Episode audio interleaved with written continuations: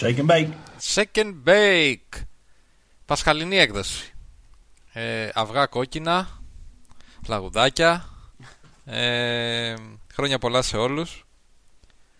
Χρόνια πολλά σε όλους. Ε, Ντομ, σημαντικό shake and bake. Έτσι το νιώσα και έτσι το έγραψα. ναι. Γιατί; Γιατί είναι high τα stakes παντού. παντού, ε. και νομίζω ότι πρώτη φορά το νιώθω μες στη χρονιά. Δηλαδή ξεκίνησα τα playoff πριν ε, δύο εβδομάδες ας πούμε. ναι. Αλλά τώρα έχουν σφίξει τα γάλατα. Σωστό.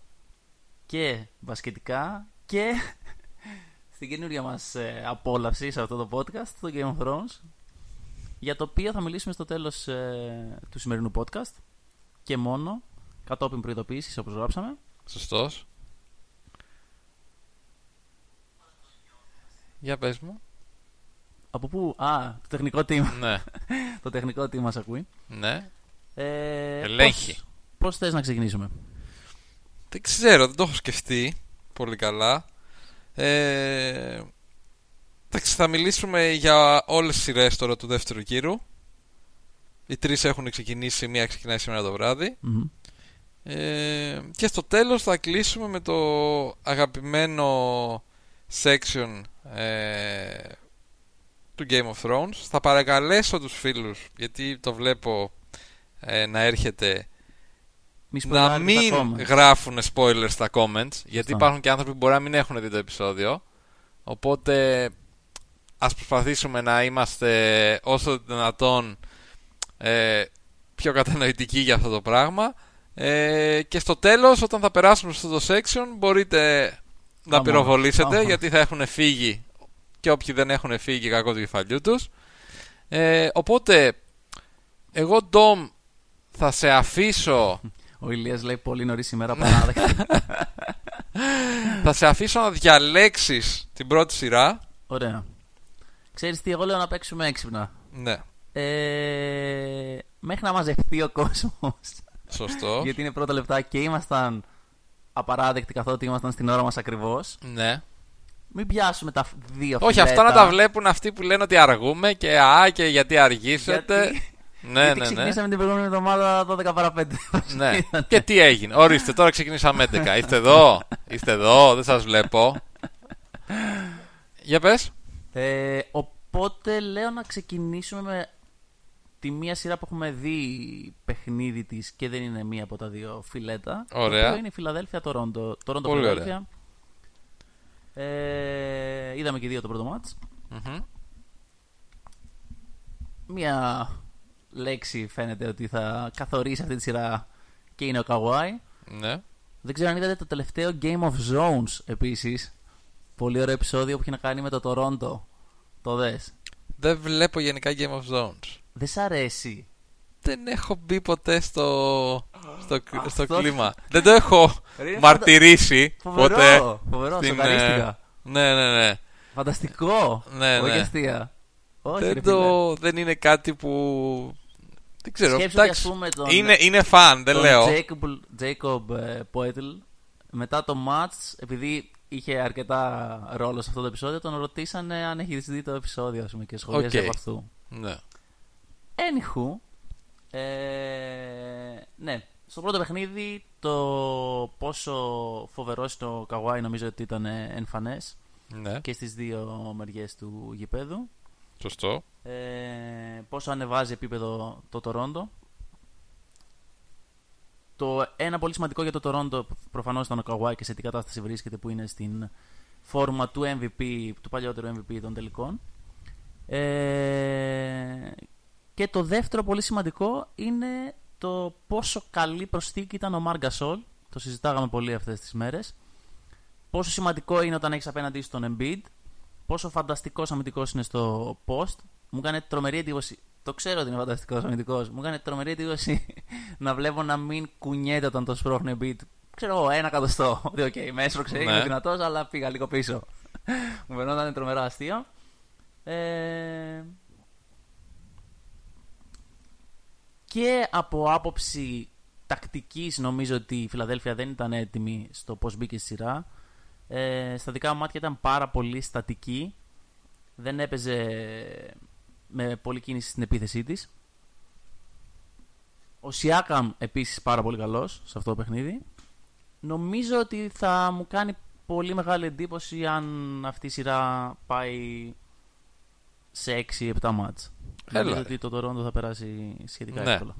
Κοίτα, ε, αυτό που λέγαμε ε, και την ώρα του, του match, το γράψαμε και στο Twitter, είναι ότι ξεκίνησαν οι Sixers με κάποια matchups τα οποία ήταν ε, λίγο περίεργα slash ρισκαδόρικα, ας το πούμε έτσι, τα οποία δεν βγήκαν στην πορεία.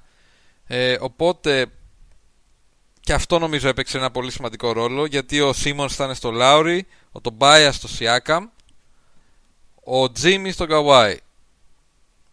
Αυτό δεν βγήκε καθόλου το τελευταίο γιατί ναι μεν ο Τζίμι είναι πολύ καλός αμυντικός, είναι ε, δυνατός αλλά δεν έχει, δεν έχει το μέγεθος για να κοντράρει τον Καουάι. Δεν είναι και τόσο αθλητικός ε, οπότε δεν έχει μακριά χέρια για να το κάνει. Ο Καουάι έκανε πρακτικά ό,τι ήθελε. Αντίστοιχα, ο Σίμον στο Λάουρι ήταν αχρηστεύτηκε λίγο, νομίζω, γιατί ο Λάουρι δεν απειλούσε τόσο πολύ. Ίσως θέλαν να του περιορίσουν τη δημιουργία, αλλά ειδικά σε στους πόντους που βάζει ο Καουάι δεν είναι ότι έρχονται μέσα από οργανωμένες επιθέσεις και καταλήγει, και καταλήγει μπάλα στο Καουάι για να πάρει ας πούμε το shoot. mm Συνήθως είναι ο ίδιος ας πούμε σε Άιζο που, που δημιουργεί για τον εαυτό του. Εντάξει, ήταν πάρα πολύ εντυπωσιακός ο Καουάι. Φοβερός ο Μαργκασόλ. Δηλαδή ήταν για αυτά τα matchup τον πήρανε και αποδεικνύει τη χρησιμότητά του. Ε... Στο συγκεκριμένο τελείωσε με 45 πόντους με μόλις 23 σουτ. 16 23 σουτ, 10 11 βολές. Σιάκαμ επίσης 29 πόντους. Ο Σιάκαμ νομίζω... Φοβερός. Ήταν ας πούμε ότι έπρεπε να αποδείξει στα playoff ότι μπορούσε να ακολουθήσει την τρομερή regular season που έκανε. Ε, το περιμέναμε ότι θα το αποδείξει και το αποδεικνύει. Έχει έλεγε, διάβασα ένα tweet που έλεγε ότι είναι ας πούμε 20% εντάξει, υπερβολή κάτω από τον Καουάι ε, σαν παίκτης, συν 20% πάνω σε προσωπικότητα. Ναι. ότι χάνεις και δεις εκεί. Ε... Και είναι φοβερό ότι παίζει πολλή χρόνια μπάσκετ ο Σιάκαμ ναι. και το είδε αυτό το τον ρώτησαν ε, σε μια συνέντευξη μετά από ένα παιχνίδι στον πρώτο γύρο ότι τύπου πώς φαίνεται που ξέρεις, ε, παίζεις μπάσκετ ξέρω τα τελευταία 10 χρόνια λέω ας πούμε ένα νούμερο. Ε, και ήταν δίπλα του ο Ντάνι Γκριν και γυρνάει και ρωτάει αυτόματα τον ρωτάει τι όντως. Και καλά αυτό το ότι δεν το ήξερε λέει τι όντως ισχύει αυτό λέει, μόνο τόσο παίζεις. Ε, ήταν πάρα πολύ καλός. Τον προκαλούσαν λίγο και οι ε, και οι Sixers να σουτάρει, αλλά από τη γωνία είναι αρκετά αποτελεσματικός. Ε, γενικότερα το Toronto είναι μια ομάδα που είναι πολύ επικίνδυνη γιατί είναι πάρα πολύ καλή αμυντικά. Έχουν τον Καβάη. Ξεκινάμε εκεί. Ε, και έχουν αρκετές λύσεις.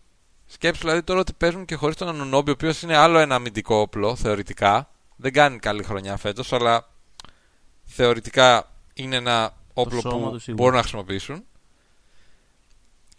Οι Sixers παρουσιάστηκαν αυτό που είπες και εσύ όπως το πρώτο παιχνίδι με τους Nets λίγο ξέρεις, ε, σαν να μην ήταν πολύ καλά προετοιμασμένοι αλλά δεν μπορούν να κάνουν πάρα πολλά adjustments δηλαδή αυτό που είπαμε όταν παίζαμε τους Nets είναι ότι είναι πολύ πιο ταλαντούχοι οι βασικοί τους Οπότε, απλά αν παίξουν πολύ καλύτερα, ε, θα. Κερδίσουν το ταλέντο τους. Μπράβο. Ναι. Εδώ δεν ισχύει τόσο αυτό. Γιατί μπορεί όντως κάποιοι παίκτες να είναι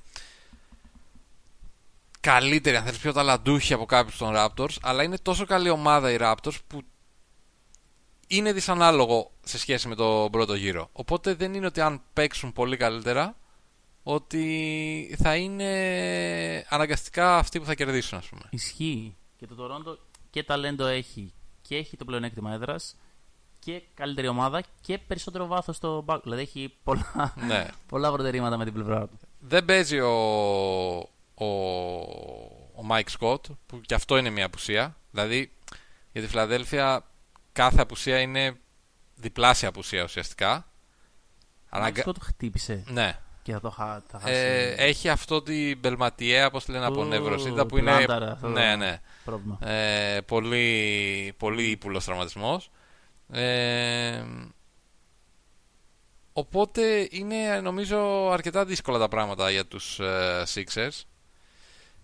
Ο Embiid πρέπει να είναι πολύ καλύτερος. Αυτό που είπαμε ότι θα παίξει πολύ σημαντικό ρόλο το παιχνίδι του με πρόσωπο στο καλάθι. Δηλαδή, αν μπορέσει να τραβήξει έξω τον Gasol. Βέβαια, και αυτό και ο Embiid ας πούμε, να βάλει την μπάλα στο παρκέ και να κάνει drive Δεν είναι αυτό το δεν είναι αυτό που θέλεις, ειδικά απέναντι στους Raptors που πραγματικά είναι, ξέρεις, έχουν μακριά χέρια, μπορούν να, να κλείσουν μέσα, ειδικά όταν οι Sixers δεν σκοράρουν συστηματικά την περιφέρεια. Δηλαδή δεν ταιριάζουν πολύ. Ισχύει. Και εξακολουθεί ο Embiid να μην είναι Ναι. στην top κατάστασή του. Φαίνεται Το αυτό. οποίο είναι πάρα πολύ σημαντικό. Και, κάθε, και παιχνίδι με παιχνίδι αυτό θα, θα φαίνεται Προστίθεται, περισσότερο. προστίθεται. Δηλαδή, ειδικά απέναντι σε έναν τόσο καλό αμυντικό όσο ο Γκασόλ. Ε, Δι- Λίγα δεν μπορούν να κάνουν πάρα πολλά πράγματα. Αν προσπαθήσουν να κάνουν κάποια πράγματα, είναι ο Embiid επειδή έχει ε, πολλές φορές τον τρόπο να κερδίσει κάποια φάουλ πηγαίνοντας στην επαφή, να πάρει κάποια φάουλ από τον Gasol, να τον αναγκάσει να παίξει λίγα λιγότερα λεπτά και σε αυτά τα λεπτά ε, να σκοράρει αρκετά. Θα μπορούσε να ήταν ένα. θα μια μπορούσε λύση. να μην κάνει τόσο καλό παιχνίδι ο Καουάι και ο Σιάκαμ, ας πούμε. Ο Καγουάι αποκλείεται. Καλά, Ναι. τόσο και δεν βάζει κάθε φορά 45 πόντους, Ναι. αλλά το impact του Καγουάι δεν υπάρχει περίπτωση να. Δηλαδή είναι η μία σταθερά στον κόσμο. Ναι. Αυτό. Ε, Δεν ήταν νομίζω. και αυτό που σου είπα σε μια φάση που ε, σκοράρει ο Καουάι, τρέχει πίσω στην άμυνα Ναι, φοβερό. και κάθεται εκεί λίγο μετά το κέντρο και απλά χαμηλώνει ενώ κατέβαζε την μπάλα ο Jimmy Butler, δεν θυμάμαι ποιος ήταν, και ανοίγει τα χέρια του και κάλυπτε τόσο μεγάλο εύρος ας πούμε που έλεγες. Ρε φίλε, αυτός ο τύπος μόλις έχει βάλει ας πούμε πώς, 30 πόντους ξέρω πώς είχε βάλει στο ημίχρονο και γυρνάει στην άμυνα και μπορεί να παίξει άμυνα το οποιοδήποτε παίκτη στη, στο πρωτάθλημα. Ισχύει, ισχύει. Οπότε είναι τρομακτικό ε, αυτό. Ε, Το πόσο top είναι ως two-way player, πιθανώς να τον καθιστά τον καλύτερο παίκτη στον κόσμο. και ανοίγουμε το Ναι. να σκότε όλο μετά. Προβοκατόρικα πόσε Ναι. εβδομάδε. ε, είναι φοβερός. Είναι φοβερός. Είναι αυτό που μπορεί να γυρίσει, ξέρεις, το διακόπτη στα play-off. Όχι ότι μέσα στη χρονιά δεν το κάνει, αλλά στα play-off είναι ακόμα πιο αποτελεσματικός. Και το γυρίζει σε τύπου σαν ε, το καλοκουρδισμένη μηχανή. Όχι ότι χαλαρώνω. Ναι. Δηλαδή πάντα παίζω τι έχω προγραμματίσει 70-70-70 playoff. 100. Πάστον Ναι. αυτός είναι. Ε, δεν ξέρω. Είναι λίγο... Είναι λίγο...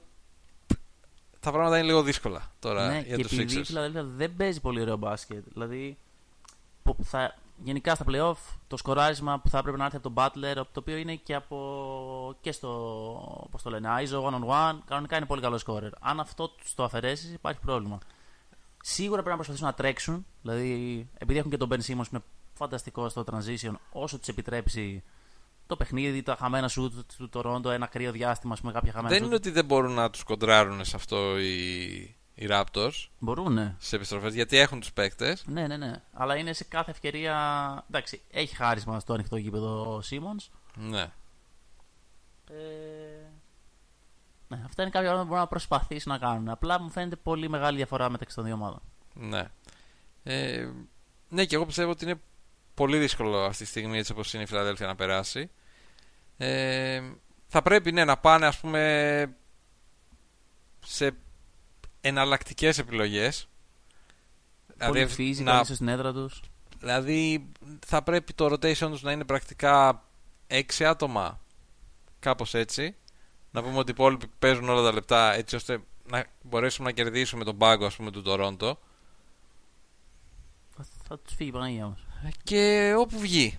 Κάπως έτσι. Αλλά θα πρέπει περισσότερο ίσως να γίνει involved τον Butler, ο οποίος δεν ήταν καλός στο πρώτο παιχνίδι. Ε, ίσως να παίξει κάποιο pick and roll με το Simmons που είχε ξεκινήσει να γίνεται από τον πρώτο γύρο αυτό. Να δούμε αν αυτό μπορεί να ξεκλειδώσει και τους δύο και να δημιουργήσει χώρους για τους άλλους, ε, τον Tobias ας πούμε και τον, ε, και τον Reddick στην περιφέρεια. Ε, δεν ξέρω τι μπορούν να κάνουν. Να, να δοκιμάσουν, να προκαλέσουν τον Σιάκαμ να σουτάρει περισσότερο. Και ό,τι γίνει. Ε, όχι από τη γωνία που είναι πολύ καλός να προσπαθήσουν να φορτώσουν με φάλο με τον Κασόλ αυτό που είπες και εσύ να είναι πολύ δύσκολα τα πράγματα Και τον Λάουρι μπορούν να ποντάρουν. Ναι, στο- αλλά- Να του δώσουν πιο. να εννοείς να τον χώρο για αφήσουν σκοράρισμα. Ναι. ναι. Αν το κάνει, ας το βάλει αυτός. ναι, Αλλά δεν είναι ναι. φοβερές επιλογές όλες αυτές, αλλά κάτι πρέπει να διαλέξουν. Αν καταφέρουν να κρατήσουν την έδρα τους και να το πάνε ας πούμε, στο 2-2, θα με έχουν εντυπωσιάσει πολύ. Δηλαδή θα έχουν κάνει κάτι πολύ καλά σε adjustments. Ναι. Οπότε μένει να δούμε τι είναι αυτό. Ναι, και ειδικά σε ένα παιχνίδι που και η αναπληρωματική των ε, Raptors δεν ήταν τόσο καλή. Δεν, τράβη, δεν είναι δηλαδή ότι.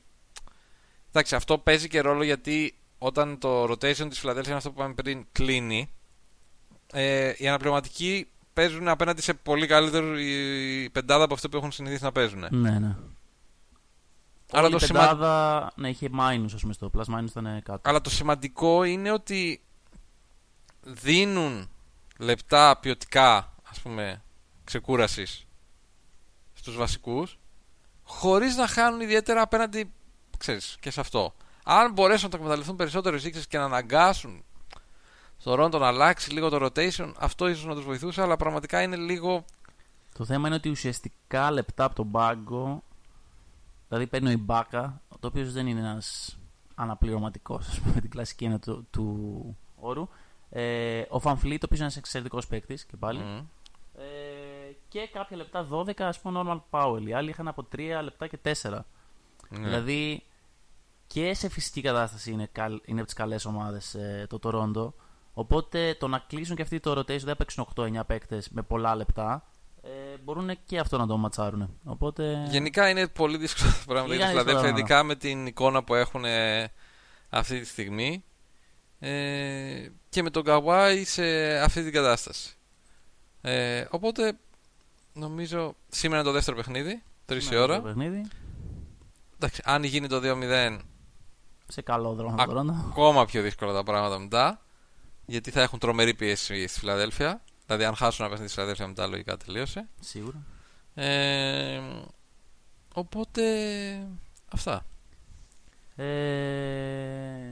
ισχύει. Και ένα πράγμα τελευταίο είναι ότι το Toronto το θέμα είναι και μέσα από αυτή τη σειρά αποδεικνύει και στον εαυτό του για όσους παίκτες το χρειάζονται ψυχολογικά ότι είναι ικανό νομίζω να κοντράρει την οποιαδήποτε ομάδα. Δεν είναι απαραίτητο ότι θα κερδίσει την οποιαδήποτε ομάδα, Ναι. αλλά είναι κανονικά, κανονικότατα μια contending ομάδα με έναν από τους δύο-τρει καλύτερους παίκτες στον κόσμο στο δικό της Ναι. roster.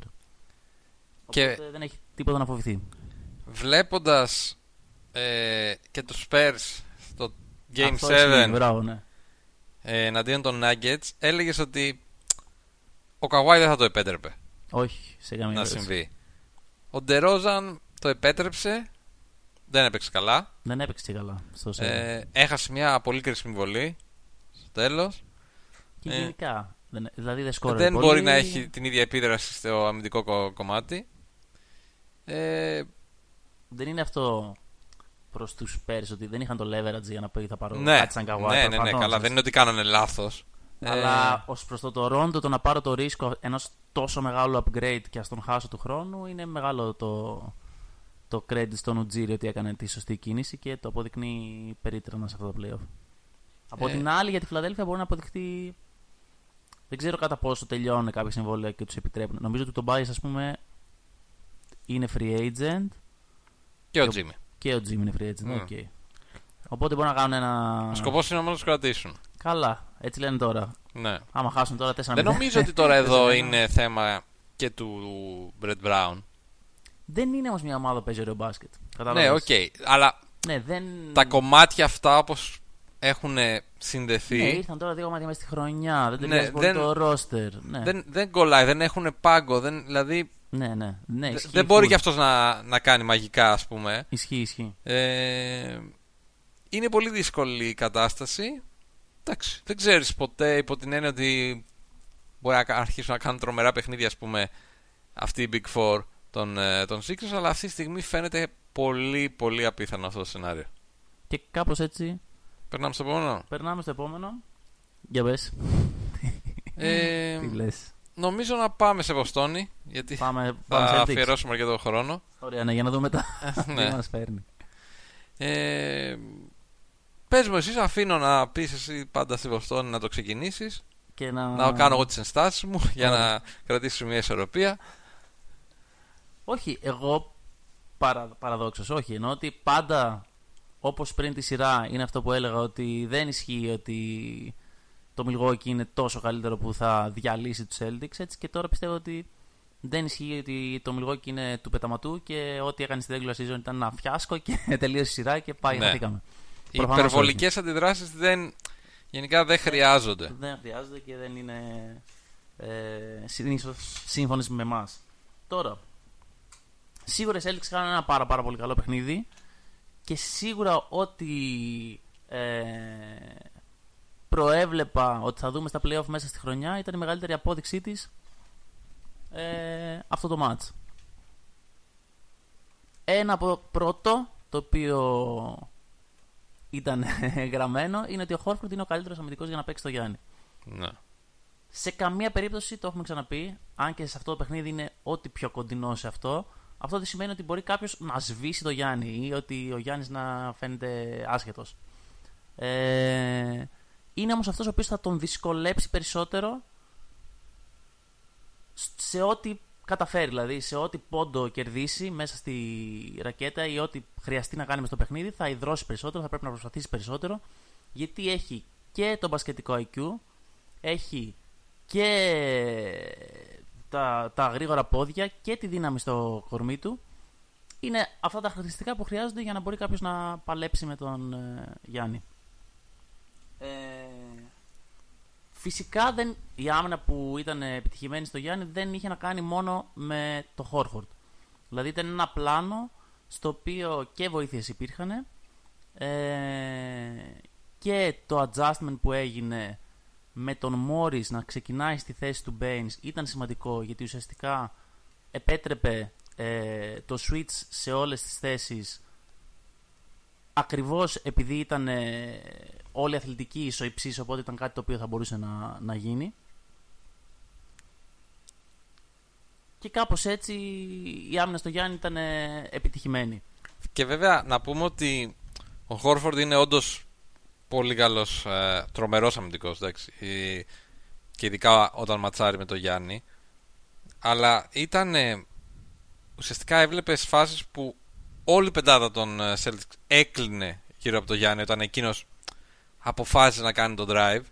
Και είναι στιγμές που δεν μπορείς εκεί να πεις ότι ναι, μπαίνω, τραβάω τους παίκτες πάνω μου και σπάω την μπάλα έξω γιατί είναι τόσο δύσκολες οι γωνίες της πάσας και όταν έχεις αποφασίσει ότι θα πας στο καλάθι είναι πολύ δύσκολο ανάμεσα σε τρία άτομα μετά να γυρίσεις και να τις πάσεις ας πούμε εκεί που είναι στη γωνία. ισχύει Δηλαδή είναι φάσεις που πρέπει να τις πάρει ο Γιάννης αυτές ή να πασάρει πιο γρήγορα ναι, ή να πασάρει πιο γρήγορα Αυτό πριν είναι το κάνει το θέμα. commit, ας πούμε, στο drive του. Είναι και αλήθεια ότι σε κάποιες φάσεις από αυτές ήταν λίγο πιο δυναμική. Εγώ στο είπα εκείνη την ώρα. ότι ήταν physical Ότι η είναι ρε άμυνα. παιδί μου ότι αν ήταν αυτό που έγραψε και σε ένα φίλος σήμερα, ο Λεμπρόν Θα ή έπαιρνε. ο Ντουράντ, θα έπαιρνε φάουλ. Ναι, δεν ξέρω σε όλες. Όχι σε όλες. Γενικά νομίζω ότι ο Χόρφορντ μπορεί να παίξει αυτή την άμυνα που μπορεί να δεις στο replay, ας πούμε, ότι α, βάζει τον αγκώνα του στην πλάτη του ε, για να απορροφήσει ας πούμε, τον πρώτο κραδασμό. Ναι. Ε, είναι από αυτά που σε real χρόνο φαίνονται λιγότερο από. δηλαδή είναι στα όρια του foul και του physical. Εντάξει, δεν και το έκανε ισχύει μόνο ο ότι ο Χόρφορντ. Γιάννης από τους superstars είναι ο, ο superstar που παίρνει τα λιγότερα superstar calls. Και είναι- ναι, δεν έχει ακόμα αυτό το στάτου. Οπότε είναι λογικό να μην τα παίρνει. Θα πρέπει, είναι MVP, ας Ε, πούμε. εντάξει. Ναι, οκ. Θα έπρεπε. αλλά Καλά, γενικά δεν θα έπρεπε κανένας να παίρνει superstar call. Αλλά κάποια ήταν foul. δεν γίνεται να τα αποφύγεις τα Ναι. superstar calls. Μετά το άλλο είναι πώς σφυρίζει το match. Γιατί ναι, μεν. Δηλαδή, αν δει κάποιος τις βολές, θα δει ότι έχει 20 παραπάνω βολές ε, το Milwaukee. Δεν έχει να Ναι, λέει. αλλά γιατί δεν έχει να λέει αυτό παίζει- γιατί έτσι παίζει Ναι, η Βοστόνη. Οπότε δεν θα φανεί αν σ- θα σφύριζαν και από την άλλη το ίδιο. Δηλαδή, αν. Γιατί λες ότι το Ναι. έχει σφυρίξει ίδιο; Όχι, ναι, αλλά το παιχνίδι του Milwaukee βασίζεται σε αυτό. Ναι, αλλά βλέπεις παιχνίδια στα playoff που έχουν την ίδια ένταση και λες: Α, τώρα το αφήνει πιο σκληρό, τώρα σφυρίζει. Ναι, δεν μπορείς να το δεις εν προκειμένου εδώ μπορείς να το γιατί η Βοστόνη δεν κάνει το ίδιο. Αλλά Φαρώ πάντως πως το δεύτερο μάτς θα πάρει περισσότερα σφυρίγματα. ναι. Αν έκανα μια πρόβλεψη. Εγώ ναι, πιστεύω ότι είναι κάτι που παίζει τον ρόλο του κι αυτό. Ίσως πρέπει να το πουλήσει περισσότερο και ο Γιάννης, δεν ξέρω. Ε, γιατί από τη φύση του σαν παίκτης νομίζω προσπαθεί αυτό το να... Δηλαδή ακόμα και αν με χτυπήσουν να πάω στο καλάθι να μην το πουλήσω τόσο πολύ. Ναι, ναι. Ε, οπότε γενικά είναι είναι δύσκολο νομίζω για το Γιάννη. Πρέπει να το διαχειριστεί και αυτό. Είναι ένα εμπόδιο που είναι πολύ σημαντικό. Ε, αλλά είναι και ομαδική προσπάθεια αυτό που είπαμε πριν και είναι σίγουρα αυτό που έκανε πολύ μεγάλη δηλαδή, διαφορά και που με εντυπωσίασε και εμένα είναι όλη τη χρονιά λέγαμε ότι όταν θα φτάσουμε στα playoff και θα κλείνουν άμυνες πάνω στο Γιάννη και η μπάλα θα πηγαίνει έξω, θα πρέπει να δούμε αν το Milwaukee θα, αυτά τα ελεύθερα σου θα μπορέσει να τα αξιοποιήσει. Αυτά τα ελεύθερα σου τελικά δεν υπήρχαν και τόσο πολύ. Δεν ήταν τόσο ελεύθερο. Ναι, δεν ήταν τόσο ελεύθερο όσο περιμέναμε ότι θα ήταν. Ε, δηλαδή, ουσιαστικά ελεύθερα ήταν κάποια σουτ στον, ε, ε, στον Pat Connaughton τον, ε, τον Bucks, τον Bledsoe σουτ που δεν τους νοιάζει και τόσο πολύ. Ισχύει. Δηλαδή ο Μπρουκ Λόπες δεν βρήκε χώρους. Ο Μίτλετον δεν βρήκε τόσους χώρους. Ο Μύρωτιτς πήρε δύσκολα σου, τα έβαλε Μακρινά. μεν, αλλά ξέρεις, έκαναν πάρα πολύ καλά close-outs. Δηλαδή ήταν πάρα πολύ καλή άμυνα των Celtics. Έκλεινε πάνω στο Γιάννη και ακόμα και αν την μπάλα πήγαινε έξω, κατάφερναν και φτάνανε να κάνουν contest το shoot ε, και να το δυσκολέψουν σε πολύ μεγάλο βαθμό. Ναι. Ε, πολύ σημαντικά. Παρακάτω. Και τα, σε αυτό ότι και το γεγονός το πόσο εύκολα μπορεί να κάνει το οτιδήποτε switch η Βοστόνη είναι πάρα πολύ σημαντικό. Και υπήρχαν φάσεις με εντυπωσίαζαν, ας πούμε, ότι θα ερχόταν βοήθεια στο Γιάννη, έβλεπες το Χόρφορντ, δεν ήταν πάνω του. Ήταν πέσω Μπέινς. Ερχόταν ο Χόρφορντ όταν ε, φαινόταν να κλείνει προς τα μέσα ο Γιάννης. Αν σταματούσε να κοιτάξει προς τα έξω ο Γιάννης, ξαναέφευγε ο αμυντικός του στη γωνία Ναι. κατευθείαν. Ε, οπότε ήταν πολύ α, με έμφαση στην ε, λεπτομέρεια το πώς παίζουν. Το δεύτερο το οποίο ξεκινάει από το γεγονός που είπες ότι ναι, βρίσκανε τον, ε, τον Πατ ε, Κόνατον. Κόνατον ελεύθερο. Είναι αυτό που έλεγα και πριν τη σειρά, η διαφορά του ρόστερ. Δηλαδή, οι Celtics έχουν καλύτερο ρόστερ. Δηλαδή, για να κερδίσει τη σειρά το Milwaukee, αν τα καταφέρει, θα πρέπει να κάνουν παίκτες step up που δεν είναι ο Μίτλετον και ο Γιάννης. Θα πρέπει. Δεν ξέρω ποιος. Ο Sterling Brown έπαιξε 22 λεπτά. Δεν είναι του επίπεδου Ναι. των 6-7 παικτών που έχει το η Βοστόνη. Ο Κόνατον Σωστό. είναι αυτός. Λείπει ο Μπρόγκτον. Πάρα πολύ μεγάλη Πολύ απώλεια. μεγάλη απώλεια. Όταν έχεις χειρότερο ρόστερ και σου λείπει ένας παίκτης σαν τον Μπρόγκτον, θα φανεί περισσότερο από, το, από μια απουσία ε, των Celtics. Ε, Οι Celtics ήταν πάρα πολύ αποτελεσματικοί μέσα από το τρίποντο και σε mid-range και σε floater range και εντάξει κάτω από το καλάθι ε, σούταραν με τρομερά ποσοστά σε δύσκολα σουτ όχι τόσο δύσκολο σουτ. όχι θεωρητικά δύσκολα σουτ Α, θεωρητικό το mid-range, ναι, ισχύει. ναι, ε, σουτ που τα έχουν όμως Υπό οι πολύ Celtics. καλέ προποθέσει. Δηλαδή και ο Χόρφορντ τα έχει και ο Καϊρή τα έχει αυτά τα σουτ. Δεν ξέρω αν θα μπορέσουν παρόλα αυτά να είναι τόσο αποτελεσματικοί. Αλλά είναι αυτό που λέγαμε, το λέμε, δηλαδή το έχουμε πει σε αρκετές, σε, σε αρκετές φάσεις μέσα στη χρονιά ότι γενικά αυτές οι δύο ομάδες δεν ματσάρουν τόσο καλά. Δηλαδή οι Bucks είναι μια ομάδα που προσπαθούν να αμυνθούν κατά βάση κοντά στο καλάθι, να αποκλείσουν αυτές τις επιλογές που είναι κοντά στο καλάθι να αφήσουν κάποια σουτ για να, να θυσιάσουν δηλαδή την άμυνά τους στην περιφέρεια σε κάποιο βαθμό για να μην φτάνει ο αντίπαλος κοντά στο καλάθι, να μην κερδίζει βολές. Είναι από τις ομάδες που παραχωρούν, ε, τα παραχωρούν από τα λιγότερα φάουλ στο NBA. Κάτι που δεν ταιριάζει καθόλου με το παιχνίδι της Βοστόνη. Γιατί η Βοστόνη δεν πάει καθόλου κοντά στο καλάθι. Μια ομάδα που βασίζεται σε μεγάλο βαθμό στο σουτ. Ε, δεν κερδίζει πολλές βολές. Ε, οπότε. Επίσης δεν σουτάρει τόσο τρίποτα από τη γωνία. Ναι. Το οποίο θεωρητικά το Milwaukee ήταν πολύ καλό στο να κλείνει Σωστά. τα, τα πιο efficient shoots στην NBA που είναι τα τρίποτα από τη γωνία. Ε, οπότε ουσιαστικά η πολύ καλή άμυνα των Bucks αναιρείται λίγο Ναι. από την επίθεση της Βοστόνης. Το οποίο αυτό το κάνει ακόμα πιο δύσκολο. Ισχύει. Ειδικά όταν δεν μπορείς να σκοράρεις τόσο συστηματικά. Δηλαδή, όταν και σε δυσκολεύει η, η επίθεση, αλλά δεν μπορείς να βγάλεις την άμυνα για να βγεις στο transition, που είναι το παιχνίδι των Bucks. Και ήταν τρομερή η Celtics στο transition defense. Δηλαδή, έβλεπες ότι πολλές φορές όταν έπαιρνε την μπάλα ο Γιάννης ήταν ήδη τρεις παίκτες πίσω. Δεν μπορούσε να εκδηλώσει επίθεση. Ε, δεν, δεν, ε, δηλαδή, αντίθετα η άμυνα των Bucks στο transition ήταν πολύ κακή. Χάνανε τους παίκτες τους, βγαίνανε ελεύθερα σούτ για τη Βοστόνη. Εντάξει, έπαιξε ρόλο και η ψυχολογία σίγουρα και η εμπειρία και όλο αυτό το πώς θα το διαχειριστούν. Γιατί ήταν ένα σημαντικό παιχνίδι εντός έδρας, έχοντας το πλεονέκτημα, έχοντας την πίεση του φαβορή και Την μη ανετοιμότητα έχοντας, της, μην μπράβο. έχοντας τη συνήθεια πλέον. Δηλαδή αυτό που είπαμε και την ώρα εκείνη στο Twitter είναι ότι το τελευταίο σημαντικό παιχνίδι των Bucks, ουσιαστικά δηλαδή σημαντικό, ήταν ε, πριν 1,5 μήνα. Δύο. Από Αυτό. εκεί και ύστερα απλά κάνανε συντήρηση για να κρατήσουν την πρώτη θέση. Δηλαδή η, πρω... η πρώτη σειρά ήταν ε, ούτε καλά παιχνίδια regular. Όχι, ναι, σε καμία δυσκολία. σχέση. Συν ε, πολλές μέρες ξεκούρασης επίσης. Οπότε ήταν το πρώτο παιχνίδι playoff ουσιαστικά για τον Milwaukee. Οπότε και αυτό παίζει ένα πολύ σημαντικό. Δηλαδή δεν, δεν, έχουν, δεν έχουν συνηθίσει αυτές τις συνθήκες. Θα πρέπει να το συνηθίσουν τώρα. Ισχύει. Ε, οπότε είναι πολύ σημαντικό να δούμε αν η Βοστόνη θα ξαναμπορέσει να είναι τόσο αποτελεσματική. Γιατί αν αρχίσουν και δεν μπουν, ας πούμε, κάποια σουτ, τότε και η άμυνα των Bucks θα αισθάνεται πιο άνετα να βγει προς τα έξω. Ε, και εκεί θα, θα παίζει ρόλο πώς θα αντιδράσουν και οι Celtics μετά και αν θα μπορέσουν ας πούμε, να βγουν στο transition. Γιατί είναι μια ομάδα που είναι πολύ καλή στο αμυντικό rebound οι Bucks. Να εξασφαλίσουν το αμυντικό rebound και να τρέξουν. Ισχύει. Τραγικός ο Μπλέτσο. Πολύ κακός στο Τραγικός πρώτο ο Μπλέτσο. παιχνίδι. Ναι. Ε, Τίμιος ο Μίτλτον χωρίς όμως ναι, πολλές προσπάθειες. πολύ καλός ο Μύρωτιτς. Θα έχει ενδιαφέρον να δούμε το Μύρωτιτς έστω και βασικό. Ναι. 19 λεπτά για Σόβα, μόνο κέρδος για τους Celtics. Ναι, δεν πήγε καθόλου καλά αυτό. Ε, παρότι αυτό που λέγαμε ήταν ότι μπορεί ο Ηλιασόβα να μην φαινόταν, ας πούμε.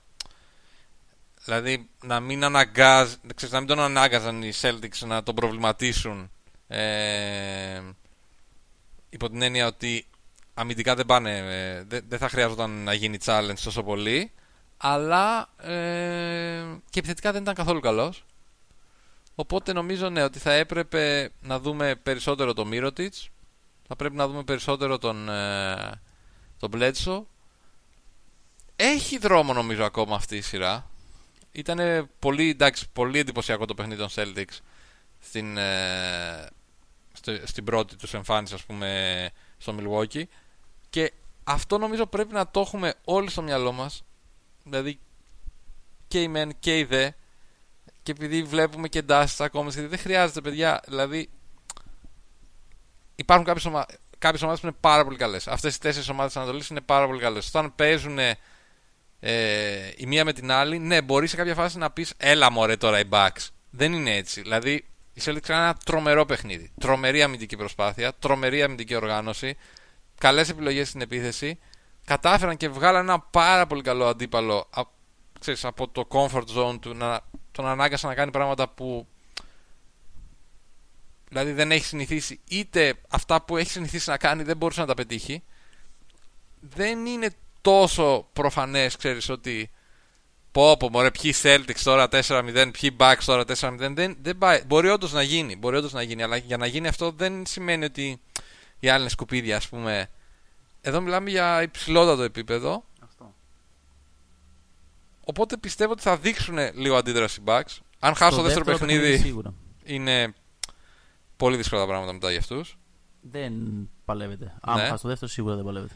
Ε, τα τελευταία 10 χρόνια είδα ένα στατιστικό. Τέσσερις ομάδες Ναι, αυτό δεν μου αρέσει. έχουν κερδίσει πάνω από 15 πόντους στο πρώτο παιχνίδι. Και οι τέσσερις αποκλείστηκαν. Ε, κάποια στιγμή πρέπει να γίνει, ξέρεις τον κανόνα.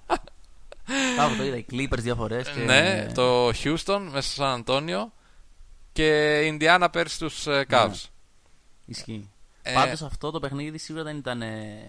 Α πούμε, έλεγαν κάποιοι εντάξει και το Ορλάντο και έτσι το Ορλάντο στο πρώτο παιχνίδι. Δεν είναι αυτή η περίπτωση σε αυτή τη σειρά. Σε Ναι. καμία περίπτωση. Ή κατά λάθος νίκη, ας πούμε, μιας κακής ε, βραδιάς. Όχι, όχι. Είναι αυτό που λέγαμε ότι όλη τη χρονιά ότι δεν το έχουν βρει οι Celtics. Είναι μια πάρα πολύ καλή ομάδα. Έχουν πάρα πολύ ε, ξέρεις ε, τέτοιο πάρα πολύ ταλέντο πάρα πολύ ε, πραγματικά δυνατότητα και στην άμυνα και στην επίθεση και το δείξανε στο πρώτο κρίσιμο παιχνίδι στα playoff Ισχύει.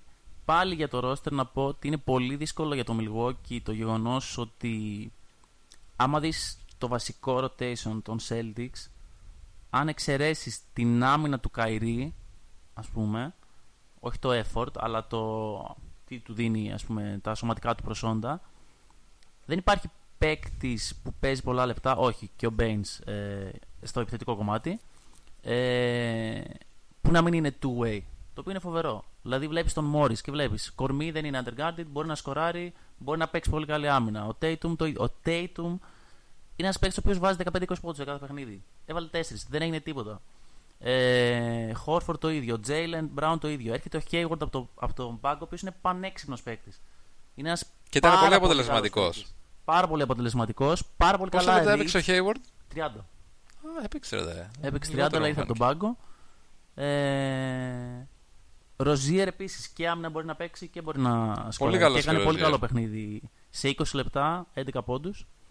Ε, πολύ αποτελεσματικός. Από την άλλη, το Milwaukee έχει παίκτες που δεν ισχύει αυτό. Δηλαδή, ο Ιασόβα, ο Μύρωτ και αυτοί δεν είναι τόσο καλοί παίκτες στην άμυνα. Ο Κόνατον δεν έχει το κορμί για να παίξει άμυνα. Ο Σωστό. Στέρλινγκ Μπράουν το ίδιο, όχι τόσο καλός. Εντάξει, ο Μύρο τη μια χαρά είναι νομίζω. Όχι τόσο αμυντικά. Ναι, οκ, αλλά δεν είναι liability στην άμυνα. Δεν είναι liability. Αλλά Ότι δεν μπορεί να κάνει plays, ναι, μπορεί να μην μπορεί να κάνει defensive plays, αλλά δεν είναι ότι Ναι. μπορεί να τον εκμεταλλευτεί τόσο πολύ η Βοστόν. Όχι, όχι, ωραία, οκ. Πάντως, για να καταφέρει, αυτό είναι το ένας από τους βασικούς λόγους, δηλαδή πέρα από το γεγονός του ρόστερ, βασικά έχει να κάνει με το ρόστερ, που πιστεύω ότι έχει πολλές πιθανότητες η Βοστώνη να περάσει, είναι ότι για να καταφέρει να περάσει το Milwaukee πρέπει να αλλάξει το παιχνίδι, το, οποίο, το παιχνίδι τους, και είναι κάτι που δεν το έκανε όλη τη χρονιά. Δηλαδή, το Milwaukee ήταν τόσο αποδοτικό σε αυτό που έκανε όλη τη χρονιά, που δεν, έβλεπες χρειάστηκε- διαφορετικό μπάσκετ.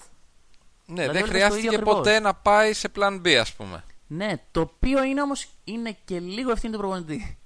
Ναι. δηλαδή ότι του Brad Stevens πάντα η επίθεση είναι το read and react. Δηλαδή, προφανώς υπάρχουν, ε, δηλαδή βλέπουμε, δεν βαράνε, δεν κάνουν πολύ drive, ε, δεν παίρνουν τα συγκεκριμένα τρίποτα. Είναι όμως μια επίθεση η οποία παραπάνω στηρίζεται στο τι μου δίνει ο αντίπαλος. Το οποίο βοηθάει Ναι. πάρα πολύ στο να έχεις plan A, plan B, plan C ανάλογα στο πώς θα σε παίξουν. Εντάξει, και βοηθάει. Εντάξει, βέβαια είναι και το να έχεις το roster να το κάνεις. Μπράβο, ναι, ισχύει αυτό πάρα πήγα να σου πολύ. πω. Παίζουν ρόλο και τα tools, ας πούμε, που έχεις. Ναι. Ε, δηλαδή με το Sterling Brown και τον Connaughton δεν, δεν Μπράβο. μπορεί να παίξει τέτοια επίθεση πιθανώς στο Ισχύει, ε, ισχύει. το Milwaukee. Αλλά, είναι και ένας λόγος για να πεις ότι α, πιθανώς όταν ματσάρουν εκεί πέρα μπορεί να έχει πρόβλημα σε αυτή τη σειρά. Ναι. Όσο ναι. καλή και αν είναι σαν ομάδα. Ναι, και είναι, είναι πολύ σημαντικό να δούμε πώς θα παρουσιαστεί το Milwaukee με τι πλάνο Ναι. τώρα στην επό- στο επόμενο παιχνίδι. Ε, λένε, λέει και ο φίλος Θοδωρής εδώ ότι θυμίζει αυτό που είχε γίνει με τους Hawks. Ναι, μεν, αλλά οι Hawks το πρόβλημά τους ήταν ότι δεν είχαν το, το star κιόλας για να απορροφήσει ας πούμε τους κραδασμούς και να πάρει αυτό στην ομάδα στην πλάτη του. Πράγμα που ο Γιάννης δεν το έκανε στο πρώτο παιχνίδι. Εντάξει, το κλείσανε πάρα πολύ καλά. Είχε 22 πόντους σε 26 shoot νομίζω, κάτι τέτοιο. Πολύ κακό, πολύ κακό στατιστικό αυτό. Είχε δύο assist, κάτι τέτοιο και αυτό πολύ κακό στατιστικό. Υπό την έννοια ότι η Ιδίως άμυνα ήταν έκλεινε, το, το χειρότερο στατιστικό του, ας πούμε. ναι, υπό την έννοια ότι η άμυνα έκλεινε πάνω του τόσο πολύ και δεν μπόρεσε να αξιοποιήσει ας πούμε, τους παίκτες του. πιστεύω θα είναι καλύτερος στο επόμενο. Ναι, και εγώ πιστεύω ότι θα κάνει καλή σειρά από εδώ και πέρα. Βλέπω τώρα, σαν, επειδή απλά μου ήρθε να το κοιτάξω, ότι ο Τζόρταν το πρώτο του πρωτάθλημα το πήρε στα 27. 27 του. Ναι. Δηλαδή να βλέπουμε ότι μπορεί ο Γιάννης να γίνει ο καλύτερος παίκτης του κόσμου τώρα. Μπορεί να Και ο γίνει. Λεμπρόν σε- το ίδιο. Ναι, Αχ, και, ο, Λε- και ο Λεμπρόν το ίδιο. Κάπου Και- εκεί δηλαδή τώρα ε, το ίδιο. κατάλαβες. Και με τι ρόστερ πας να το πάρεις και με τι εμπειρία πας να το πάρεις. Όλα αυτά μετράνε. Δηλαδή όλα αυτά είναι το learning curve, είναι αναγκαστικό και για μια ομάδα και για έναν παίκτη. Ε, για μένα, επειδή είναι πολύ καλός coach ο Μπούντελ Χόρζερ, σίγουρα θα κάνει adjustments, τα οποία θα τα δούμε. Ποια θα είναι αυτά, αλλά σίγουρα θα χρειαστούν ήρωες που δεν τους περιμένουμε. Ένα. Αυτό είναι σίγουρο. Δηλαδή, αυτό που λέγαμε από ότι τα τρίποτα πρέπει να τους μπουν είτε σε λένε κόνατον είτε όχι. Άμα παίξεις 10 λεπτά και πάρεις 4 ελεύθερα τρίποτα, θα τα βάλεις τα δύο. Ναι. Σίγουρα. Και το δεύτερο και πολύ ενδιαφέρον είναι. Φαίνεται ότι πρέπει να προσαρμόσουν το παιχνίδι τους διαφορετικά από αυτό που έχουν συνηθίσει. Π.χ. όταν ο Μπρουκ Λόπεζ είναι καλός παίκτης στο post θεωρητικά. Ξεκινάς και έχεις τον Μόρις πάνω του. Θα βγάλουμε επιθέσεις και θα παίξουμε στον post τον Λόπες. Δεν το κάνουμε όλη τη χρονιά. Όλη τη χρονιά τον έχουμε και κάνει spacing. Θα πρέπει να αλλάξει κάποια πράγματα. Το αν θα του βγει αυτό και το κατά πόσο θα είναι έτοιμοι οι Celtics να αντιδράσουν θα καθορίσει τη σειρά. Για μένα, α, ειδικά μετά το break, είναι φαβορή οι Celtics. Είναι. Και η επιστροφή του Bronkton είναι πολύ σημαντική. Ναι. Γιατί μπορεί να είναι από το Game 3 μπορεί να είναι πίσω. Το οποίο αν έχει σοφαρίσει ε, μπορεί να κάνει πολύ μεγάλη διαφορά. Ναι. Ε, να πούμε λίγο, ο φίλος Αλέξανδρος λέει ότι ο Λεμπρόν το πήρε πολύ πιο νέος, νομίζω. Κάτσε να το ψάξω. Ο Λεμπρόν γεννηθεί το 84 και το πρώτο πρωτάθλημα το πήρε το 2012. 27-28 είναι αυτό. Οπότε ναι, είναι εκεί, στα 28 του. Ε, γενικότερα θέλει, ξέρεις, μια πολύ μεγάλη προσαρμογή από το Γιάννη ε, στην άμυνα αυτή των Bucks, των Celtics, sorry. Αν αρχίσει πιθανώς και παίρνει και περισσότερα calls, τότε θα πρέπει να αλλάξουν λίγο και οι Celtics το intensity. Μμμ. Ε, Σημαντικό.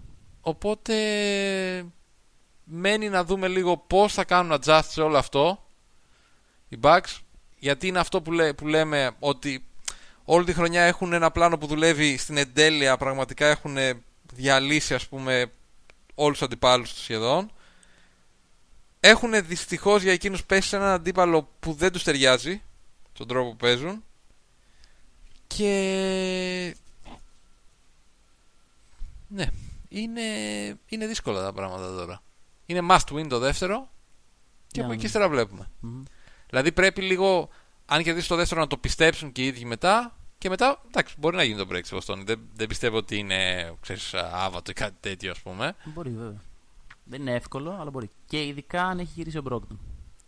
Οπότε, Αλλά είναι και επικίνδυνο το αυριανό μάτς. Δηλαδή, ναι, ο- άμα χάσουν το αυριανό μάτς, ενώ ψηλό ότι είναι τελείωσε. και πιθανό και να το χάσουν. Δεν είναι ότι... Ναι, όχι, είναι πολύ πιθανό και να το χάσουν. Ναι, δεν, είναι, δεν είναι αδιανόητο. Οπότε, Αυτά με το... αυτά. Πάμε, τώρα θα σου κάνω μια πρόταση να πάμε σε μια σειρά που δεν έχει παιχτεί ακόμα. Πάμε να χαλαρώσουμε με Ναι. Portland Denver. Portland Denver. Πώς το βλέπεις; Δεν έχω ακόμα. Επειδή έτυχε χθες να είναι τα δύο μεγάλα μάτς Το Denver το ακολουθούσαμε μέχρι. Δηλαδή μέχρι πρώτον έπαιζε για το αν θα περάσει, επειδή ήταν ε, η σειρά που πήγε σε Game 7. Δεν έχω ακόμα αξιολογήσει ακριβώς πού κάθονται αυτές οι δύο ομάδες μεταξύ τους. Νομίζω ότι αν έδινα κάποιο φαβορή θα ήταν το Denver. Νομίζω ότι έχει περισσότερες ε, λύσεις. Το Portland μπαίνει να παίξει τη σειρά ε, χωρίς τον ε, Nurkic, από, από την αρχή της χρονιάς. Από την αρχή της χρονιά, όχι, από τη μέση της χρονιάς. Και ο Καντέρ χτυπημένος είναι questionable, δεν ξέρω σε τι κατάσταση θα είναι. Οπότε τα χτυπήματα έρχονται μετά το άλλο, το ένα μετά το άλλο. Η, το, η επίθεση του Denver είναι μια καλή επίθεση. Η επίθεση της Οκλαχώμα ήταν μια κακή, κακή επίθεση ε, και στις επιλογές της και εν τέλει αφού δεν της βγήκε το shoot ε, πολύ πιο εύκολη στην αντιμετώπιση της. Το Denver μπαίνει και με το πλεονέκτημα έδρας. Το Denver πέρασε μια σειρά απέναντι στους Spurs το οποίο ψυχολογικά πιστεύω θα είναι τρομερά σημαντικό. Δεν έχουν καν, να αποδείξουν τίποτα σε κανέναν. Δεν έχουν κανένα πρόβλημα να παίξουν αυτή τη σειρά χωρίς κανένα άγχος. Ε, Παίζουν με... όμως ένα αντίπαλο που θεωρητικά είναι φαβορή ήδη τώρα. Ναι, αλλά νομίζω ότι δεν τους προσθέτει πίεση. Πιο πολύ τους ανοίγει την όρεξη. Ναι, Μπορούμε να πάμε σωστό, σωστό, της, σωστό, συμφωνώ. Ε, έχει πολύ ενδιαφέρον να δούμε τι θα συνεχίσει να κάνει ο Λίλαρτ στην ε, καλύτερη χρονιά, ας πούμε, στην καλύτερη χρονιά. Στην post-season. Αυτά σαν πρώτη. Σαν ε, είναι δύο ομάδες που βασίζονται κυρίως στην επίθεσή τους. Οπότε θα είναι πολύ φαν τα παιχνίδια. Ε, δεν είναι εντάξει ότι δεν παίζουμε άμυνα, αλλά κατάλαβε. Είναι ομάδες που είναι φύση επιθετικές. Ε, έχουν δύο ξεκάθαρους καλύτερους παίκτες και οι δύο και δύο ξεκάθαρους δεύτερους καλύτερους παίκτες και οι δύο οπότε έχει πολύ ενδιαφέρον να δούμε τι θα κάνει ο Γιώκητς. Φοβερός με Spurs. Ε, και ναι ήταν πάρα πολύ καλός. Δηλαδή ειδικά ως ένα σημείο στο τέλος δεκάλεπτο είναι αυτό που συζητούσαμε. Έβλεπα το παιχνίδι και έλεγα ότι δεν δε γίνεται δεν γίνεται να περνάει ας πούμε αυτές τις πάσες. Αλλά ήταν και λάθος νομίζω στον Αντώνιο που δεν τον πίεζε και τον άφηνε να κάνει το παιχνίδι, να οργανώνει όλο το παιχνίδι της ομάδας ε, στο τέλος που πιέστηκε περισσότερο δεν είχε τόσο καλές επιλογές. Και παρότι εντάξει με τους ψηλούς των, ε, των Blazers κάνει πλάκα. Ο Γιώκητ θεωρητικά εισαγωγικά πάντα το κάνει πλάκα αλλά δεν είναι μεγάλο το προβάδισμα. Ναι είναι πολύ μεγάλο το προβάδισμά του. Εδώ μιλάμε για μια ομάδα ότι το Portland είναι μια ομάδα που μπορεί να τον προβληματίσει πάρα πολύ αμυντικά. Γιατί αυτό που οι Spurs θεωρητικά δεν μπορούσαν να το κάνουν, δεν μπορούσαν να τον βγάλουν τόσο στην περιφέρεια, γιατί δεν έχουν την απειλή από την περιφέρεια τόσο πολύ. Ναι, με το Lillard θα αναγκαστεί να κάνει adjustments και ο Malone και θα αναγκαστεί να βγει ο Γιώκης παρά έξω. Δηλαδή να κάνει challenge το Lillard, να, ξέρω εγώ, τον, ε, το McCollum. Είναι παίκτες που μπορούν να, να σκοράρουν, να σκοτώσουν την περιφέρεια. Και αυτό δεν ξέρω αν μπορεί να το κάνει. Ε, ενώ αντίστοιχα ο Λίλαρτ δεν θα έχει τόσο θέμα θεωρώ με τους guards ας πούμε των, ε, των Nuggets. Είναι δύο ομάδες που δεν έχουν τους ασύλληπτους παίκτες στα wings. Είναι οι περισσότεροι ρολίστες καλύτερη των Nuggets. Ναι, αλλά θα έχει ενδιαφέρον να δούμε πώς θα παίξουν αυτή τη σειρά γιατί ε, ο Τόρι Κρέγκ ήταν καλός αλλά οι υπόλοιποι δεν ήταν τόσο καλοί ας πούμε στον πρώτο γύρο. Ε, αντίστοιχα ο Χάρκλες και ο Αμίνου παίξαν πάρα πολύ καλά στον πρώτο γύρο εναντίον των ε, Thunder. Ήταν δύσκολο δηλαδή όσο και να πέρασαν εύκολα φαινομενικά οι Blazers χρειάστηκε να κάνουν πράγματα και από τον πάγκο δηλαδή και ο Στότς είναι ένας προπονητής που μπορεί να κάνει να έχει επίδραση στο κομμάτι της ομάδας του το ίδιο και ο Malone ο οποίος νομίζω ότι από το δεύτερο παιχνίδι και ειδικά από το τέταρτο και μετά βρήκε λίγο το κουμπί των Spurs βρήκε λίγο πώς να το χειριστεί και χρειάστηκε να κάνει λιγότερα, θα πω. Δεν... Κατάλαβες ότι ναι, ναι. νομίζω ότι ο Στότς έπρεπε να βγάλει περισσότερα λαχεία και περισσότερο λαγούς από το καπέλο. Αλλά και οι δύο παίζαν απέναντι σε ομάδες που δεν ήταν τόσο αποτελεσματικές στην επίθεση. Ναι, ναι. Δηλαδή Βοηθάει... οι Spurs παρότι είχαν πολύ καλή επίθεση μέσα στη χρονιά, στα playoff δεν ήταν τόσο καλή. Οι Thunder εντάξει, ε, το έχουμε ξαναπεί. Ε, Οπότε θα είναι μια πολύ ενδιαφέρουσα σειρά. Πρέπει να δούμε λίγο το να έχει τον καλύτερο παίκτη στη σειρά πάντα είναι ξέρεις, ένα μεγάλο συν. Ποιος είναι ο... Ποιος θα είναι αυτός, δηλαδή θα είναι ο Γιώκητς ή θα είναι ο Λίλαρντ. Αυτό, αυτό. Και είναι αυτό που είπες και εσύ ότι ξέρεις, τώρα ποιος κερδίσει πάει στους τελικούς ε, περιφέρειας.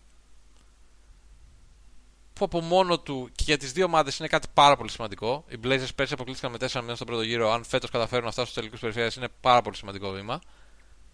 Ε, οι Nuggets δεν μπήκαν καν στα playoff πέρσι. Και αυτό πάρα πολύ σημαντικό βήμα από άποψη εμπειρίας. Κοίταξε. από τη στιγμή που φτάνεις εκεί δεν ξέρεις πότε τι γίνεται μετά. Δεν πας για να χάσεις. Σίγουρα, Γιατί οι άλλοι ε, θα έχουν πλακωθεί μεταξύ τους. Οπότε μπορεί πιθανώς ο τρίτος να εμφανιστεί επωφελημένος. φρέσκος. Και το κρατάμε αυτό Α. σαν δήλωση. Ε, οπότε νομίζω ότι θα έχουμε μια πολύ φαν σειρά για να δούμε. Δηλαδή ανυπομονώ για αυτά τα παιχνίδια γιατί θα είναι για αυτούς που τους αρέσει το μπάσκετ εκτός αν κάποιοι προτιμάνε να δουν ας πούμε ξέρω, εγώ, τρομερές άμυνες δεν ξέρω παιχνίδια λιμόζ ας πούμε τέτοια φάση ε, Λιμός. οπότε ναι Shout out, Boz αν Malkovich. πρέπει να διαλέξουμε Ε, καρδιά ή ψυχρή όχι ποιος θα περάσει; Πιστεύω τον Denver. Ναι, Πιστεύω το- τον το- η Denver. λογική λέει- αυτό. Η λέει- καρδιά λέει Portland. Ναι, Βέβαια, σίγουρα. Δηλαδή ο Λίλαντ με έχει τρελάνει.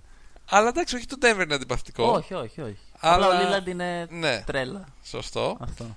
Αλλά λογικά το Portland, το Denver σε 4-2, Οκ. 4-3.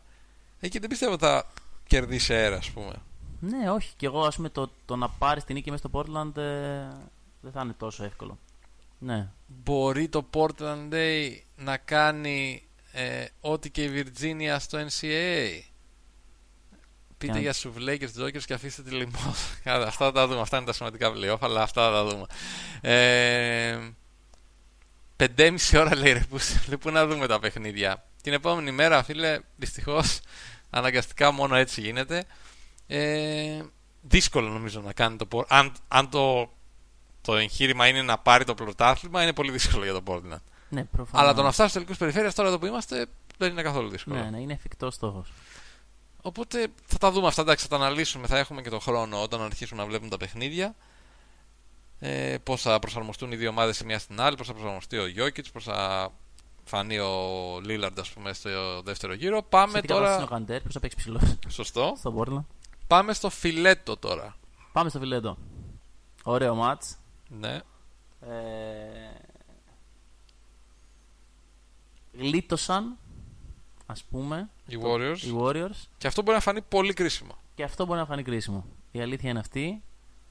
Ε, δεν ξέρω, δεν ξέρω, μάλλον ξέρω ότι φα- και φαντάζομαι ότι δεν θα υπάρξει άλλο παιχνίδι στο οποίο έχει ο Clay 13 και ο Curry 18. Πολύ Ναι. λίγοι πόντι. Ναι. Ε, οι Rockets στάρανε 47 τρίποντα από τα 70 κάτι σουτ που κάνανε σύνολο. Πολλά από αυτά υπό κακές συνθήκες. Πολλά από αυτά τραβηγμένα σουτ. Ε, αυτό που κράτησε, επειδή ήταν μια κακή επιθετικά μέρα για τους Warriors στο παιχνίδι, ήταν τα rebound. 38-26 ε, και πολλά επιθετικά. Μεγάλη απόσταση. Ε, ο Durant συνέχισε να είναι ο Durant. Έχει κάνει φανταστικά playoff. Νομίζω έβαλε 35. Κάτσε να το δω κιόλας. Ναι, ναι, 35. 35 πόντους. Έχει βάλει πάνω από 200 πόντους τα τελευταία 5 παιχνίδια. Φοβερός. Ε, Κάτι το οποίο έχει κάνει μόνο νομίζω ο Τζόρνταν, ο Λεμπρόν και άλλος ένας. Αλλά δεν θυμάμαι τον τέταρτο. Τέσσερις παίκτες το έχουν κάνει αυτό.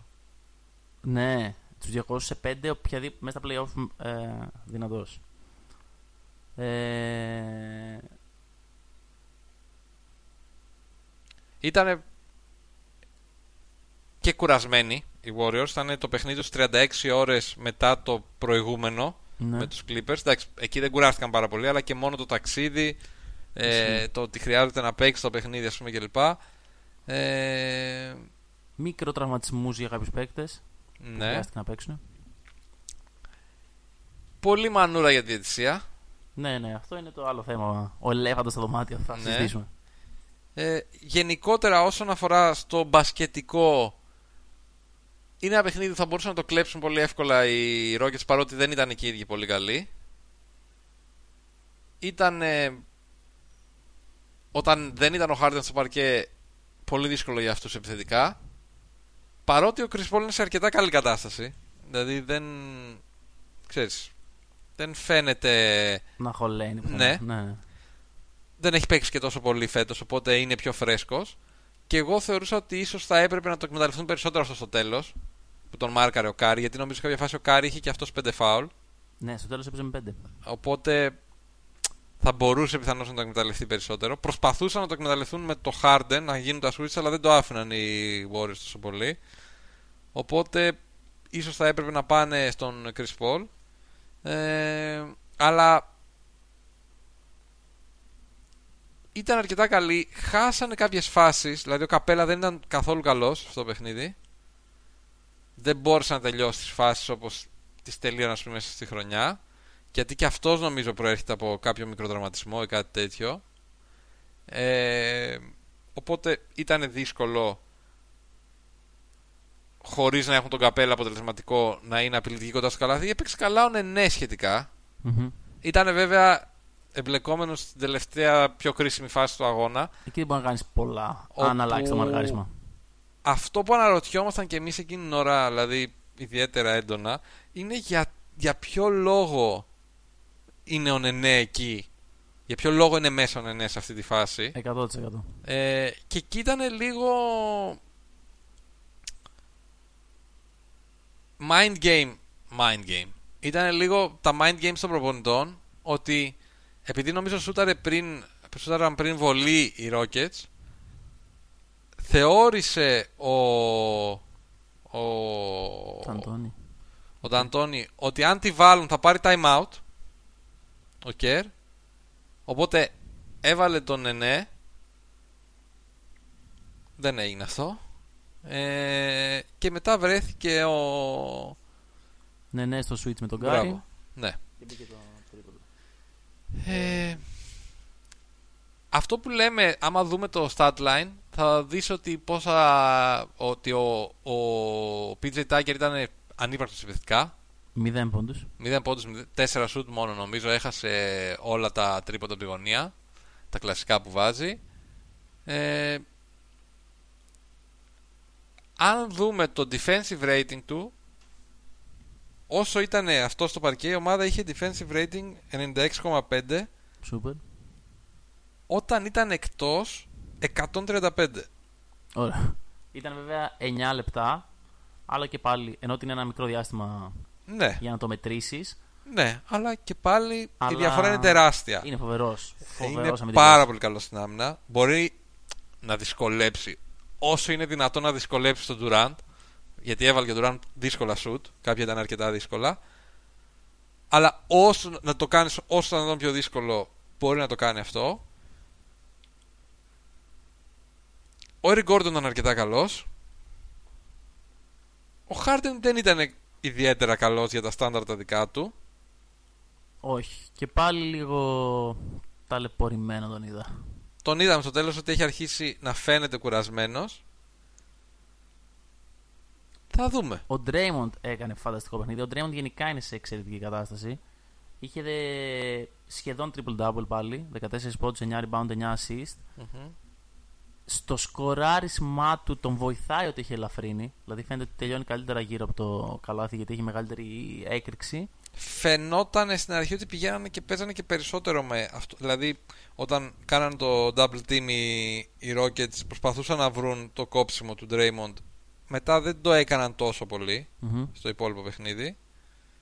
Ε, αλλά ήταν πολύ καλό ο Draymond. Ναι, πήγε από νωρίς, από το ξεκίνημα του αγώνα στην death πεντάδα του ο, ο Kerr, το οποίο είναι αυτό που λέμε ότι χωρίς τον Γκάζινς ας πούμε αναγκαστικά θα πρέπει να παίξει περισσότερο τους άλλους αναγκαστικά μια πεντάδα που δεν θέλει να την κουράζει τόσο πολύ από τόσο νωρίς πρέπει να την κουράσει γιατί αλλιώς δεν βγαίνει.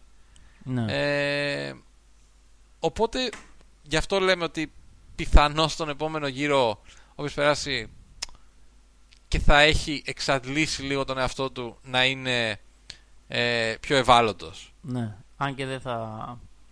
Ναι. Αν και πιθανώς το challenge να μην είναι τόσο ισχυρό για να τους πετάξει σωστό, από το τελικό σωστό, σωστό.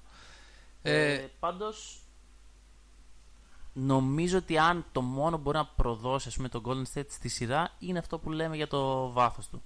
Δηλαδή πρέπει οπωσδήποτε στα τέσσερα παιχνίδια να πάρει τα δύο το Houston για να ελπίζει. Αποκλείται να γυρίσει ας πούμε, από 3-1. Πρέπει να το πάει στα. Αυτό είναι το λες για τους Warriors. ναι, ναι, ναι. ναι, OK, okay, δεν ξέρεις ότι. ναι. Ε, αν κάποιος τραυματισμός, μπορεί... άμα κάποιος τραυματιστεί, θα μετρήσει τρελά για τον Golden State. Είναι λίγο σε λεπτή ισορροπία. Απλά παραμένει η πιο ταλαντούχα ομάδα. Αντίθετα με τη Βοστόνη.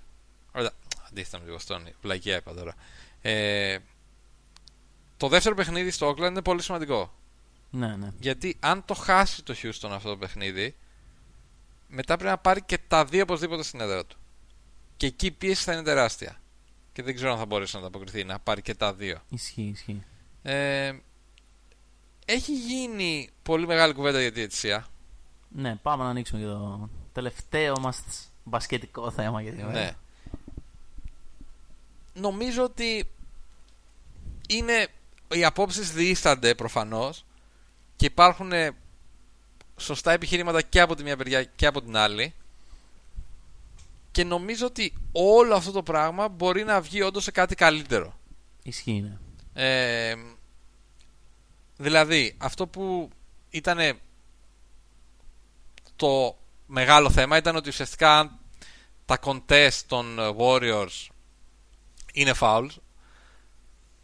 Στο Harden συγκεκριμένα. Στο Harden, ναι, ειδικά στα, στα τρίποτα, στα step back τρίποτα που κάνει και γενικότερα στο shoot ας πούμε που επιδιώκει. Ε, calls τα οποία θα ήταν πάρα πολύ σημαντικά για την εξέλιξη του παιχνιδιού.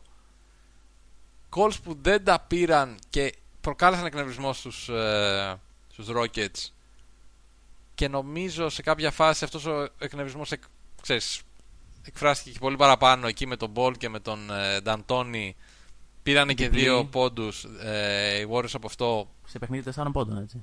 ναι και τεσσάρων που όμως τι τεσσάρων, ήταν Τεσσάρων, τριών ε, στο τέλος ναι, ναι, ναι. ε, δηλαδή θα μπορούσε να είναι στον έναν η διαφορά ας πούμε με, Μετράνε. το, με την μπάλα στους Rockets ε, όλα αυτά μετράνε ναι σίγουρα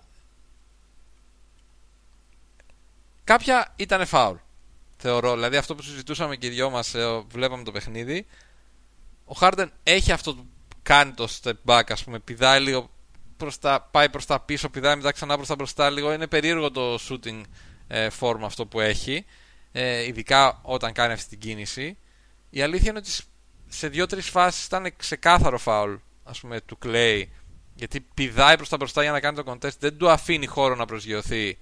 Κάποιοι είπαν ότι είναι και επικίνδυνο γιατί αν προσγειωθεί και ο Harden Μπορεί ξέρεις, στο μπορεί να πόδι. γυρίσει στο πόδι του είναι αυτό που, που, που λέγανε ας πούμε, για τον Πατσούλια με τον Καβάη ότι το είχε κάνει επίτηδες και λοιπά και ότι οι Warriors γενικά το κάνουν αυτό και δεν πρέπει να τους αφήνουν και γιατί είναι επικίνδυνο κλπ. Στην τελευταία φάση νομίζω δεν είναι φάουλ. Ε, Σε καμία περίπτωση.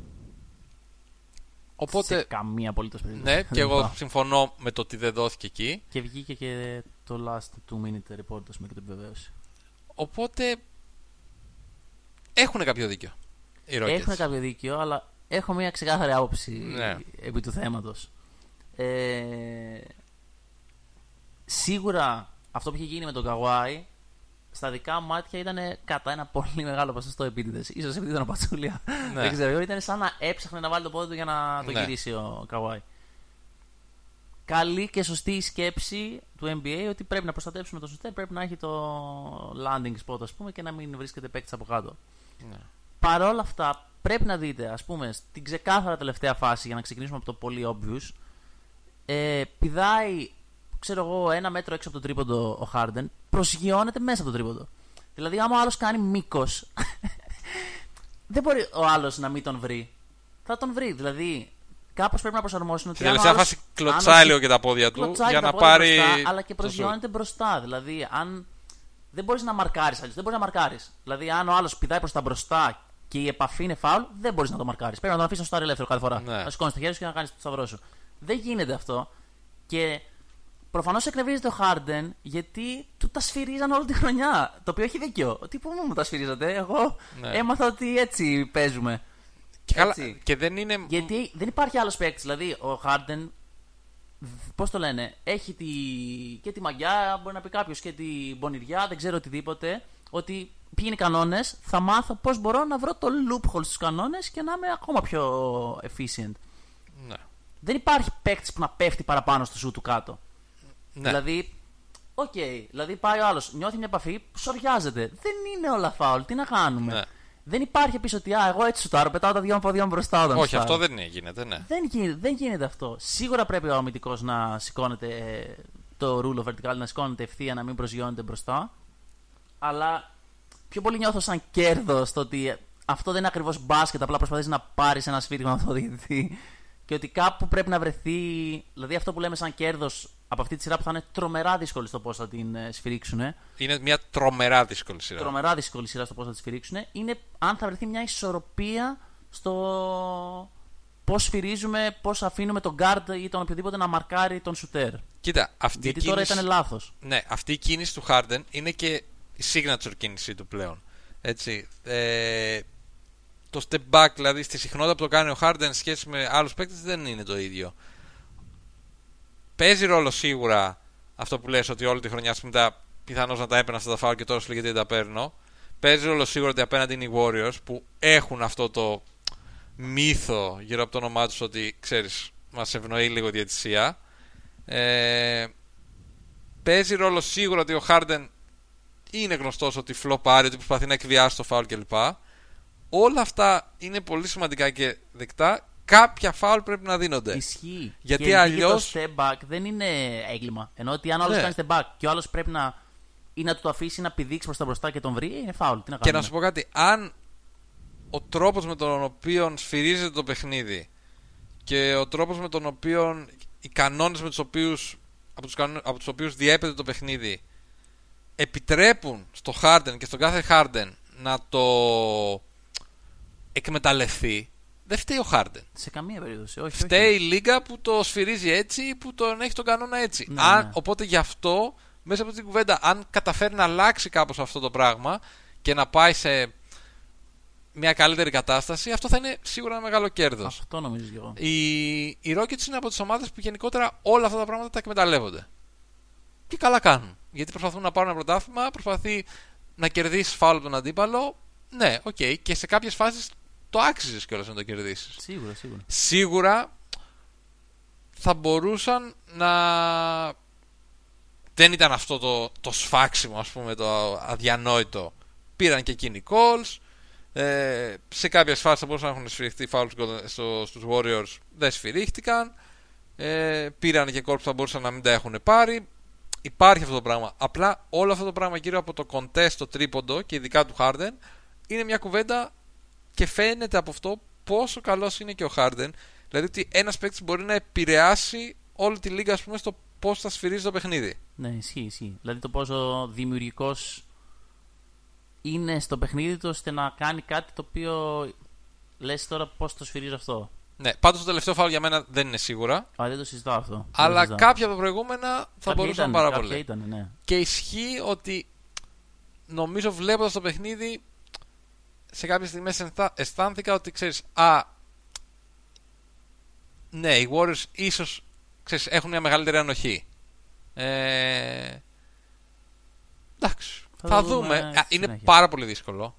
Και η κίνηση αυτή και το contest και όλα αυτά είναι πράγματα που πραγματικά είναι πάρα πολύ δύσκολο για τους διαιτητές. Στην ταχύτητα κιόλας ε, που Ναι. γίνεται το παιχνίδι να τα σφυρίξουν εκείνη την ώρα. Και γι' αυτό το είδαμε και είδαμε χθες και σε κάποιες φάσεις πολύ αργά σφυρίγματα. Δηλαδή Ένα παρά ήταν. Ένα Σωστό, που ήταν, αλλά- ναι. Παρά ήταν. είναι πολύ δύσκολη η θέση των διαιτητών. Αλλά νομίζω ότι είναι μια σειρά που είναι πάρα πολύ ενδιαφέρουσα. Δύο πάρα πολύ καλές ομάδες. Είναι ουσιαστικά ο τελικός της Δύσης, ας το πούμε έτσι. Για δεύτερη συγκ- σερή χρονιά ο ίδιος. Ε, Είναι όλα μαζί. Είναι ότι αντιπαθιούνται. ναι, ψηλό, υπάρχει αυτό το rivalry τώρα. Είναι αυτό που βγήκε out of bound η πάσα και η μπάλα και ο Κάρι έδειχνε τη γραμμή Ναι, του around μπροστά στο Harden. ναι, ναι, ναι, ναι, ναι, ναι. Ε, έχουμε μια πολύ ωραία σειρά. Ισχύει, ισχύει. Ε, να πούμε σε αυτό το σημείο ότι όσο κλείνουμε τη σειρά για τους ε, Warriors θα περάσουμε σε λίγο στο κομμάτι του Game of Thrones οπότε να το έχετε στο νου σας όσοι είστε μέσα τώρα και μπορεί να πάτε να φέρετε το φαγητό σας, να πάτε τουαλέτα, να κάνετε ένα μπάνιο. Ε, να το έχετε στο νου σας ότι Ναι. έρχεται. Για Winter αυτούς- is coming. Για αυτούς οι οποίοι θα, θα ακούσουν την εκπομπή ηχογραφημένη, Μμμ. ε, δεν θα δούνε τι ακριβώς άλλο μπορούμε να κάνουμε για να βοηθήσουμε την κατάσταση. Σωστό. Αλλά αυτό θα το δείτε τώρα εσείς που μας ακούτε live. Εγώ συνεχίζω Συνέχισε. να λέω λίγο. Όσο Ε, εμείς κάνουμε αυτό που πρέπει να κάνουμε. Φαινόταν σε, αυτή τη σειρά, σε αυτό το παιχνίδι ότι δεν ήταν καλά ούτε ο Κλέη ούτε ο Στεφ τόσο πολύ. Και αυτό που είπες και εσύ στην αρχή είναι πολύ σημαντικό. Ε, δεν ξέρω πόσο επηρεασμένη θα είναι στο επόμενο παιχνίδι, το οποίο είναι αύριο, αλλά μετά υπάρχει πολύ μεγάλο κενό. Σημαντικό. Ε, οπότε, ξέρεις, θα πρέπει να το, να το κάνουμε λίγο monitor αυτό. Γιατί είναι τόσο ριακό το rotation των ε, Warriors αυτή τη στιγμή.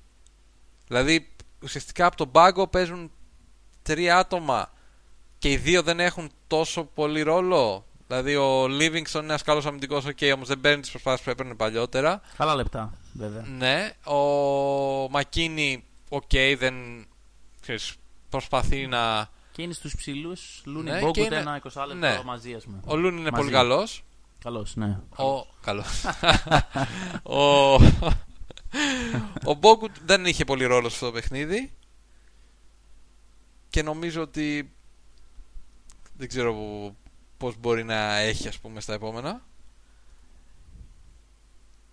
Μάτσαραν πάρα πολύ τα λεπτά του Durant με τον ε, PJ Tucker οι, οι Rockets αναγκαστικά. Αν καταφέρει να πάρει το Houston το δεύτερο παιχνίδι θα έχουμε σειρά. Αν δηλαδή να στοχεύσει και λίγο στην παραπάνω κούραση ίσως των Warriors να αν δεν είναι έτοιμοι ακόμα ο Κάρι και ο Κλέη όλα αυτά θα παίξουν ρόλο. Αν δεν γίνει αυτό και γυρίσουν με 2-0 στους, ε, στο Houston Υπάρχει ένα προβάδισμα. Γιατί νομίζω ότι κινδυνεύουν πιο πολύ το, το διπλό. ότι το Golden State θα καταφέρει να πάρει ένα παιχνίδι εκεί πέρα. Οπότε Για να δούμε. Δεν το έχω και σίγουρο το αυτό. Αλλά Ναι. ότι υπάρχουν πιθανότητες υπάρχουν. σίγουρα, σίγουρα. Η εικόνα όμως έχει αλλάξει, φίλε Μάνο. Ε, η εικόνα έχει Ο αλλάξει. Ned Stark έχει πάρει τη θέση του. Ned Stark. Χαμένο, εντάξει, τώρα αυτό δεν είναι spoiler. Μαλάκες, εδώ, εντάξει, ναι, άμα άντε, εντάξει, δεν το έχετε δει και αυτό, Άντε, είστε ναι. ξεφτυλισμένοι εντελώς.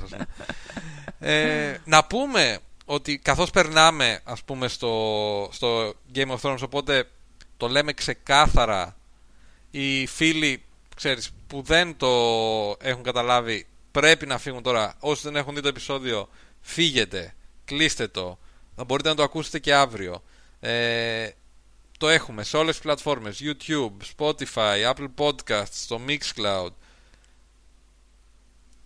Τώρα είναι η ώρα να βγείτε. Το- γιατί θα σκάσουν spoilers και είναι spoilers που δεν μπορείτε να τα γλιτώσετε. Ναι, ναι, ναι. δηλαδή Είναι- και αξίζει να τα γλιτώσετε ε, τι να πούμε τώρα. Καλό βράδυ. Να πούμε ότι Χρόνια εμείς πολλά. κανονίσαμε κανονικά να το δούμε μεσημέρι. ναι, Από κάποιος και σημείο. Κάναμε sign out από παντού. ναι εγώ έμπαινα αυτόματα το πρωί ξέρεις, σε όλα τα social media και «Ου, ξέρω, ε, να το κλείσω, να το κλείσω γρήγορα, μην δω κάτι. Εγώ airplane mode από το βράδυ Ναι, μέχρι. αφού με έψαχνε ο. ναι, σε έψαχνα γιατί; και ναι. μίλησε με την Κική. Ε, Οπότε. Οπότε, Καταφέραμε και το είδαμε όπως έπρεπε. ναι, Και νομίζω ότι μπορούμε να ξεκινήσουμε σιγά σιγά. κάτσε, άσε λίγο Α, αφήνω λίγο ακόμα. ακόμα. Αφήνω λίγο ακόμα. Ε, ήτανε... Εντάξει, λέει ο Θοδωρής, είμαστε και εμείς που δεν έχουμε δει ποτέ Game of Thrones. Θοδωρή, ποτέ δεν είναι αργά. Εσύ τώρα, εντάξει, Ναι. ότι spoilers είναι, τα έχεις φάει, δεν έχεις καταλάβει τίποτα. Α, ναι, τώρα. ναι. Ποιος είναι αυτός ο φωτογραφία, Ναι. τι σου λέει; Ναι. Ε, δεν πειράζει. Κοίτα, ήταν ένα επεισόδιο το οποίο το περιμέναμε πάρα πολύ καιρό. Μμμ. Δηλαδή, χρόνια ολόκληρα θα μπορούσαμε να πούμε. Αυτό το ερχόμαστε των ε, White Walkers έφτασε επιτέλους, ήρθανε. Και πήρανε τα χέρια Και κα- Ελάτε, Ελάτε όπως με την είπε, νόμιστε. όπως είπε ο Μπόγρι στο Night King, πάει ένα πιάτο φασόλια και έλα με φόρα. Ε, τι ήθελα να πω, σου σε αποζημίωσε; Με αποζημίωσε full, ρε φιλέ. Εντάξει, Ναι. εγώ μπορώ να καταλάβω. Ξέρεις, αν άλλος περιμένει 10 χρόνια και κυρίως άμα είναι πιο νέρντουλας. Μέσο επεισόδιο ρε τυρέ λέει πέντε επίπεδα πάνω από το χάλι αυτού του επεισοδίου. Σιγάρ, παιδιά. εντάξει, εντάξει. Εντάξει, μην είμαστε υπερβολικοί τώρα, εντάξει. Εννοώ ότι άμα θες να περιμένει. Να πούμε τι. Αρχικά τι συνέβη. Δεν πέθανε κάποιος υπερ-major χαρακτήρας. Να πω εδώ πριν αρχίσουμε ότι είχα γύρω στις τέσσερα, τέσσερις σημειώσεις ας πούμε για τα ζευγάρια και γύρω στις 15 για το Game of Thrones. Ε, Ε, για πες. Ναι, ας πούμε για κάποιον ο οποίος έχει μάθει ότι το Game of Thrones ε, στα δυνατά του επεισόδια ε, υπάρχει κάποιος θάνατος ο οποίος είναι. Λέμε, όχι, αποκλείεται να πεθάνει αυτός και πεθαίνει. Ε, Δεν υπήρχε σε αυτό το επεισόδιο. Ναι. Ε, εγώ θα πω ότι όταν έρχεται αυτός ο θάνατος δεν είναι πάντα αναμενόμενο στο επεισόδιο που θα έρθει. Ναι, σωστό αυτό. Και όλοι σε αυτό το επεισόδιο το αναμενόμενο ήταν το ποιος θα πεθάνει. Ναι. Δηλαδή, ποιος από τους Major θα πεθάνει. Λέμε, εμείς βλέπαμε τα λεπτά και λέμε, Αχ, αλλά 45 λεπτά ακόμα δεν βγαίνει. Λέγαμε συνέχεια, δεν βγαίνει αυτό που βλέπουμε. Ναι, δεν μπορούμε, δεν παίζουμε, δεν μπορούμε να παίξουμε άμυνα έτσι. ναι. Ε, οπότε από το, το γεγονός ότι δεν πέθανε κάποιος ακόμα, είμαστε στο τρίτο επεισόδιο, μένουν άλλα τρία. Σίγουρα πιστεύω ότι ενώ δίνει την αίσθηση τώρα ενός happy ending, ότι είναι πολύ αμφίβολο το αν θα είναι happy ending. Κοίτα, υπάρχουν νομίζω διάφορες οπτικές και πρέπει να τις δούμε λίγο όλες ε, στο πώς γίνεται αυτό. Γενικότερα αυτό που καταλαβαίνω είναι ας πούμε βλέπεις ότι κάποιους, σε κάποιους άρεσε πάρα πολύ και σε κάποιους άλλους ε, δεν άρεσε καθόλου. Το δέχομαι Ναι, εντάξει. εκ προφανώς. των υστέρων. Την ώρα που έβλεπες το επεισόδιο, τουλάχιστον εγώ, Ναι, ναι. εντάξει, δεν μπορώ να μιλήσω για άλλους.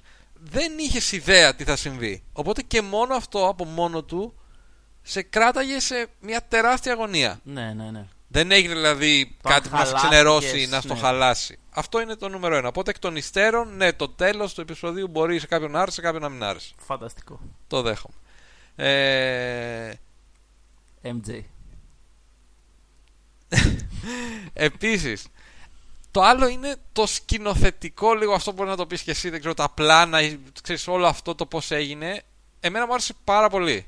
Φοβερό. Δηλαδή Ναι. και κάποιες φανταστικές. Λέγαμε μαζί, δηλαδή μας εντυπωσίαζε και live τρομερά η σκηνή με τις ε, φωτιές. Φοβερά, εντυπωσιακότατη. Φεύγουν οι Ντοθράκοι, ποιοι φύγανε. Ναι, πρώτα; η Ντοθράκη πρώτη, Μπουντούβι εντελώς. Ενώ έχει η Μελισάνδρα δώσει. Ποια Στα... Μελισάνδρα, μωρέ, τι είναι, Μελισάνδρε. Μελισάνδρε. Μελισάνδρα. Μελισάνδρα. η Μελισάνδρε ε, δώσει φωτιά στα ξύφη τους. Φοβερό το πλάνο. Εν τω μεταξύ και αυτό πρέπει να το πούμε. Δεν θα ήταν τόσο υπέροχα αυτά τα πλάνα αν η μάχη δεν γινόταν νύχτα. Άρα μην μου λέτε δεν έβλεπα. Κλείστε τα παντζούρια. ναι, εμείς τα κλείσαμε όλα τα πάντια. Ξεκινήσαμε να το βλέπουμε με φως και τα κλείσαμε όλα. Ναι. Μόνο έτσι θα γινόταν η ατμόσφαιρα τόσο φανταστική και το πλάνο στο οποίο χάνεται το φως στο βάθος του ορίζοντα γιατί παίρνουμε τα τέτοια μας στην αρχή του Ναι. επεισοδίου ήταν τρομερό. Υπάρχει ένα κομμάτι για όσους το είδατε ε, αν βάλετε στο YouTube ε, Game of Thrones Soundtrack Season 8 ε, Nights, ε, πώς λέγεται; Long night, κάπως έτσι. Όχι, πώς το King of, ε, πώς λέγεται ο βασιλιάς που έχω King in the North.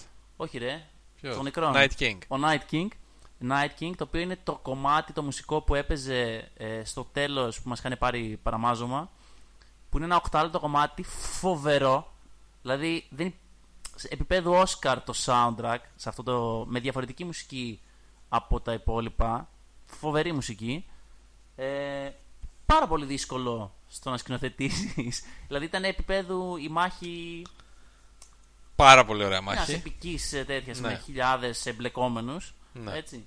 Με Φοβερή η πραγματικούς σκηνή και- αυτή πραγματικά με τους Ντοθράκη, οι οποίοι βέβαια ήρθανε, κάνανε μαλάκα, γυρίσανε από απέναντι από τη θάλασσα, πήγανε, πέθανε ο ένας, τους πήρε καλύση, πεινάγανε, τους έκαψε τους άλλους μετά όλους. Κάνανε όλο όλο τον αγώνα, μπήκαν στα πλοία, ξερνάγανε εκεί πέρα, ήρθανε απέναντι, περάσανε, κάνανε όλο όλο τον αγώνα και πέθαναν όλοι, όλοι. Ε, ναι, Μέσα ρε. σε ένα λεπτό. Γιατί Έχουν κάνει όλα αυτά και λένε λοιπόν, ποιος πάει πρώτος; Άντε, παιδιά, το θράκι όλοι μπροστά. έλα, έλα, πάμε. Ε, πραγματικά. Λέει, το θράκι. Χειρότερη από ναι. ε, πραγματικά πάρα πολύ ωραία σκηνή αυτή. Θα ήθελα να δω πώς το θράκι πιθανώς να έχουν σωθεί. Εκεί... Δηλαδή γύρισε ένα είδα, γύρισε και ο Τζόρα μετά. Ο οποίος την έκανε αυτός υποψιασμένος, λέει Άσου τώρα, αυτοί πάνε ούνι μπροστά. Καταρχήν ο ίδιος κράταγε το ξύβο, λέει ρε παιδιά, εγώ φωτιά. ναι, αυτός ξέχασε το ξύβο. ε, μετά πήγαινε το αλογάκι του πιο σιγά. Πάρα πολύ ωραία σκηνή αυτή. Ε, λέγαμε ε, μέσα στο.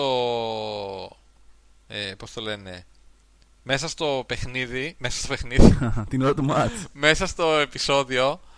Ε, λέγαμε πάρα πολλές φορές ότι όπως και σε ένα αγώνα μπάσκετ πρέπει να φέρεις ε, παίκτες από τον πάγκο δεν γίνεται ναι, ναι. δηλαδή αυτό που λέγαμε πριν ας πούμε για τους, ε, για τους Bucks δεν μπορείς να κερδίσεις μόνο όταν ο αντίπαλος είναι τόσο δυνατός πρέπει να, πρέπει να, φέρεις ναι, τα χαρτιά από τον πάγκο, τα κρυφά χαρτιά. Ακόμα και αν είναι 12χρονα. ναι, η Μελισάνδρη ήταν ένα από αυτά. Πολύ καλό κλείσιμο. Πολύ καλός ρολίστας που εμφανίστηκε στα δύσκολα, μίλησε σε τρεις φάσεις. Κρύο αίμα. Ναι. Αλλά ζεστή. Πολύ ζεστή. Ε... Τρεις φάσεις, ναι. Τρεις φάσεις. Δηλαδή, μία φάση στην αρχή. Ξύφη. Ξύφη, γιατί το θράκι. Ούτως ή άλλως, καλά, ούτως ή άλλως άκλαστη πήγανε. Αλλά για να κάνουμε και την ωραία σκηνή. ναι, αυτό ότι έρχομαι. Στην αρχή έρχεται, της λένε όλοι που πας, εσύ Μωρή, ξέρω φύγει από εδώ, άθσε, σε, σε φάμε κλπ. Στα τέτοια της. Λέει αυτή ούτως ή άλλως εγώ θα πεθάνω στα αρχίδια μου. Ε... Μετά ανοίγει τα τρέντσι. Ανοίγει φωτιά. Πρόσεχε, πρώτα στέλνει το Τζοθράκι. Δεύτερον, βγαίνει εκεί και, και βάζει φωτιά στα, στα ξύλα. Πολύ σημαντικό γιατί εκεί κάναν τον ντου οι άλλοι. Ε, καθυστέρησε αρκετά. Καθυστέρησε, ναι, κέρδισε λεπτά. Κέρδισε δευτερόλεπτα. Μέχρι να ξαναμπεί ο Γιάννης. ε, και εκεί εγώ πίστευα σε κάποια φάση, το είπα, στο είπα κιόλας, ότι ο, ο Μαλάκα θα ανατιναχτεί. Τίποτε θα κάνει κάτι, ότι θα πάρει φωτιά ίδια, και, θα, και θα, πάρει, θα πάει μπουντούβι μέσα, ναι. τύπου. Ναι, αυτονομιστή, δεν ξέρω. ε, και στο τέλος εκεί που άραζε μέσα στο δωμάτιο που μπήκαν η Άρια και ο Μπέρικ και ο Κλεγκέιν The Hound ε, για κάποιο λόγο άραζε εκεί πέρα αυτή ε, και έκανε το μεγάλο pep talk στην Άρια γιατί πρέπει ξέρεις ο ρολίστας αυτός να εμψυχώς δεν είναι μόνο όταν θα μπεις και θα βάλεις, ας πούμε, τα δύο τρίποντα. Και από το μπάγκο πρέπει να φωνάζεις, να εμψυχώνεις τους συμπαίκτες σου και τέτοια. Ε... Η Μελισάντρα είναι ο Λου Βίλιαμς. ναι, six month of the year. Εύκολα. Ε... Να πούμε ότι επειδή το έτερο τεχνικό team ε... το βλέπει από την αρχή το Game of Thrones, έχω την τύχη να δω κάποια πράγματα τα οποία δεν θα τα θυμόμουν αλλιώς, γιατί εντάξει μου πάει και περάσει και τόσα χρόνια η πρώτη συνάντηση της Μελισάνδρε με την Άρια ήταν φοβερή. Ήταν με την αδελφότητα που ήταν και ο Μπέρικ εκεί. Ε, και ήταν τότε που πήγε και πήρε τον ε, Γκέντρι για να του βάλει αυτές τις βδέλες και να πάρει το αίμα του, ξέρω, whatever του έκανε εκεί πέρα. Ε, και να... Πώς το λένε... Και εκεί, επειδή η Άρια της την είπε ότι άστονα κάτω, ξέρω εγώ και τέτοια, την κοίταξε και της λέει ότι βλέπω στο πρόσωπό σου ξέρω, πολύ σκοτάδι, κάτι τέτοιο. Ε, θα κλείσεις πολλά, πολλά μάτια εσύ. Και της λέει brown eyes, green eyes, ε. blue eyes. Ε, Τότε προφανώς δεν το ήξερες, δηλαδή φανταζόσουν ότι είναι ξέρω εγώ Lannisters, ε, whatever. αλλά και της το ξαναλέει. Και της λέει και ότι τι λέμε στο Θεό του θανάτου, κάτι τέτοιο. Όχι σήμερα. Όχι σήμερα, που αυτό είναι η ατάκα που της είχε πει. Του ξυφομάχου, ρε μαλάκα. Αυτό είναι φοβερό. Φοβερό αυτό. Οπότε εκεί η Άρια τα βλέπει όλα. Είναι έτοιμη. Έχει πάρει το time out. Πήρε λίγο χρόνο γιατί είχε Ναι. περάσει δύσκολα. Φοβερή και η σκηνή αυτή Φοβερή. μέσα στη βιβλιοθήκη. Που θύμιζε video game, ξέρω εγώ, ε, με zombie, κάτι ποιο Last of όνειρο. Us ή κάτι τέτοιο, ξέρω εγώ. Ε,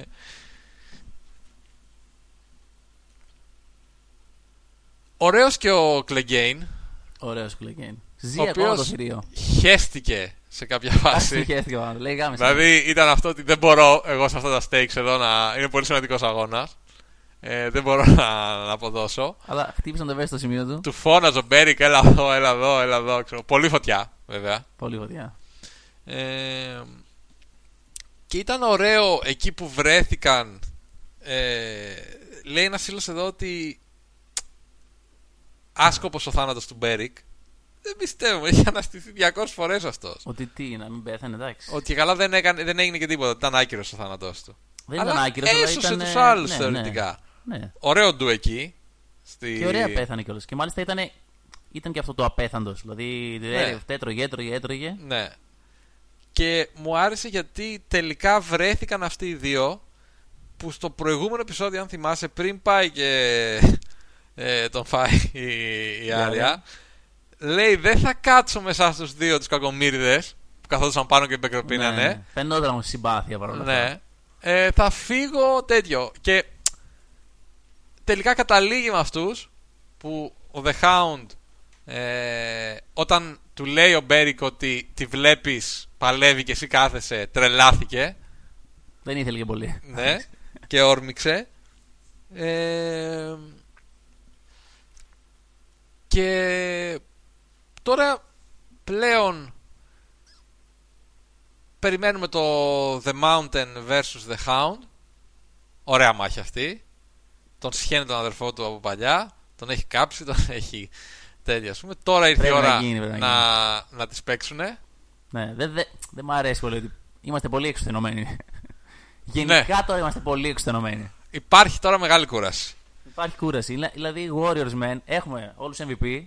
ναι, Στην ε, πλευρά είναι πολύ μας. star power ρε φίλε Φοβερό star power. Δεν χάσαμε σχεδόν κανέναν. χάσαμε Λιάννα Μόρμοντ Ναι, να πούμε Λιάννα Θεά. Και αυτή Πέθανε σπουδαία. και αυτή από τον πάγκο σημαντική συνεισφορά και πέρσι και φέτος Στο Ε. μάτι του γίγαντα.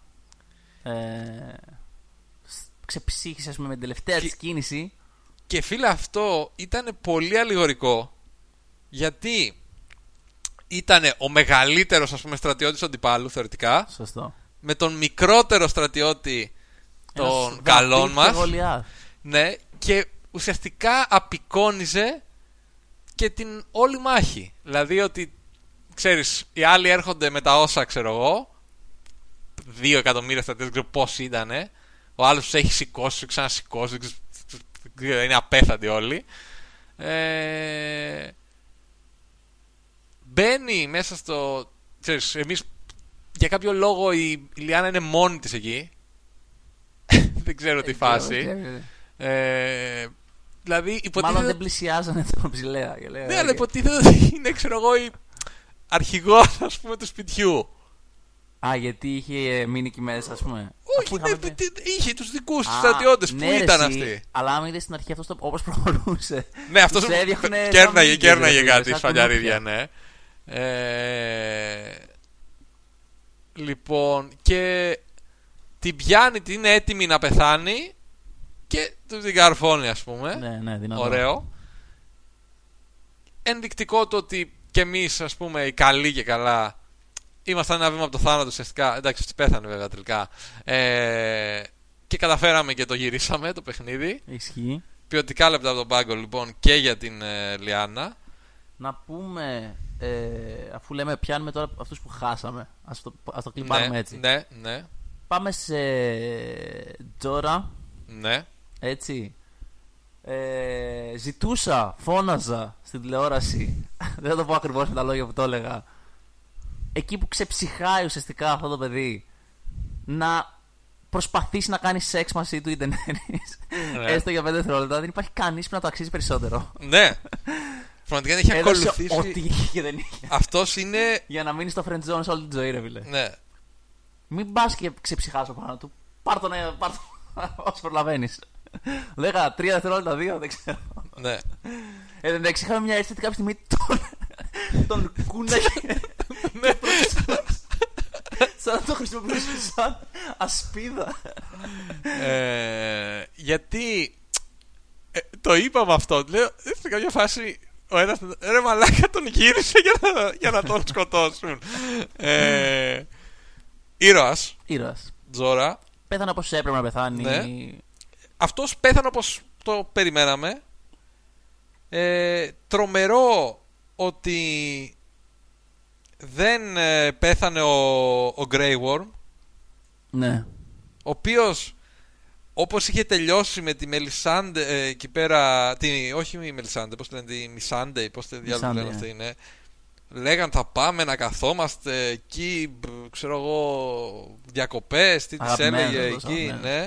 Ναι. ψυχάρα αυτός Ψυχάρα, ψυχάρα. θυσίασε τους δικούς του έτσι πραγματικός δηλαδή εντάξει για τις δύσκολες στιγμές Ναι, ναι. ε, δεν πέθανε ο σκύλος. Ήταν άντεξε δηλαδή εκεί πέρα.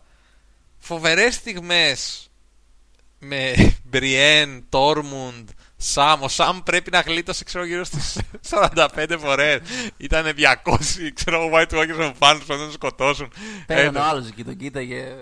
Σαμ, του λέγε Σαμ, έγινε, τον κάρφωσε ο άλλος από Ε, πίσω. ναι, ρε φίλε, μα κοίτα, εκεί τώρα τον έσωσες. Τι Σαμ, σηκ- γύρνα πίσω σου. Ναι, Α, στο πίσω ναι. σου είναι ο Σαμ τώρα. Δεν γυρνάς στην πλατικά. Έρχονται οι άλλοι, είναι δι- δύο εκατομμύρια, ξέρω εγώ. Ισχύει, ισχύει. Ε, εντάξει, καλός αυτός. Καλός. καλός, καλός. Αλλά. Ε, Οκ κιόλας, το δέχομαι για θάνατο. Μμμ. Άρα Μπριέν, Ποντ, ε, ξέρεις όλο αυτό ήταν κομπλέ. Πάμε στον άλλο θάνατο. Ήταν νομίζω ο μεγαλύτερος του επεισοδίου ο, σαν χαρακτήρας ο Θείον. Ο Θείον, ο οποίος κι αυτός ένας ε, Φανταστικό arc χαρακτήρα αυτό. Ναι. Αυτό ήταν ε, από τους πιο καλοδουλεμένους χαρακτήρες της σειράς. Το είχαμε ξαναπεί νομίζω. Κάποιοι, ναι, κα, ε, διάβασα τώρα κάποιες αντιδράσεις ότι καλά, εντάξει, πιεστήκαμε για λίγο για το Θείον. Που ισχύει υψηλό, Οκ, αν versus Αλλά- ποιου, αλλά ναι. αλλά ήταν ένας από τους δεύτερους χαρακτήρες που ήταν με μεγάλη επιρροή, ας πούμε. Ε, και αυτός σκότωσε εκεί πέρα πολλούς. Κρατήσαμε. Πάλι κερδίσαμε Κρατήσαμε και χρόνο. εκεί ποιοτικά λεπτά. Μετά μια όχι τόσο καλή απόφαση. Ένα ντου. Ναι, αλλά αν δεν είχε γίνει αυτό, δεν θα μου πεις. Μπορεί να έδινε λίγο ακόμα. Λένε και καλά ότι αν δεν είχε γίνει αυτό το. ντου- Γιατί εκεί είναι μια πολύ ωραία σκηνή. Με τον Μπραν που Πολύ εντάξει, ωραία, τον πολύ έψαχνε, τον κυνηγούσε να τον σκοτώσει. Ε, είχε μπει, ας πούμε, στο Winterfell, τον είχε αναγκάσει ουσιαστικά να φύγει. Και ο Μπραν του λέει ότι. Ό,τι έκανε σε οδήγησε εδώ. Μπράβο, το οποίο αυτό είναι και το κόνσεπτ της σειράς γενικότερα. Ναι, ναι. και της μάχης. Ότι όλοι που είναι εδώ, όλες τι επιλογές. Δηλαδή, όλο το Game of Thrones νομίζω είναι αυτό που προσπαθεί να σου δείξει. Ότι όλοι μας κάνουμε επιλογές στη ζωή μας. Δεν είναι θέμα μοίρας, ας πούμε. ναι, ναι. Σωστές Ή και θέμα λάθος. οικογένειας ή θέμα το ένα ή θέμα το άλλο. Όλοι κάνουμε τις επιλογές με βάση τα δεδομένα αυτά που έχουμε στο κεφάλι μας, που έχουμε μέσα μας, που έχουμε από τους κοινωνικούς παράγοντες και όλους αυτούς, ε, ας πούμε. Ε, και η κάθε επιλογή που κάνουμε έχει συνέπειες, μας εξελίσσει σαν ανθρώπους, είτε ξέρεις, με μια θετική χρειά αυτό, είτε με μια αρνητική. Ε, και φτάνουμε σε ένα σημείο που πλέον ξέρεις, πρέπει να Από την πώς το άξιση με λένε; το παρελθόν. είναι το να αποτινάξουμε να πούμε ότι ξέρεις, έχω κάνει αυτές τις επιλογές, είμαι OK. Ε, έχω φτάσει εδώ τώρα. Για κάποιε κάποιες ήταν σωστές, κάποιες δεν ήταν. Και τώρα βλέπουμε από εδώ και ύστερα τι γίνεται. Ναι, ναι. Και όλοι άμα το δεις είναι έτσι. Όλοι. Εντάξει.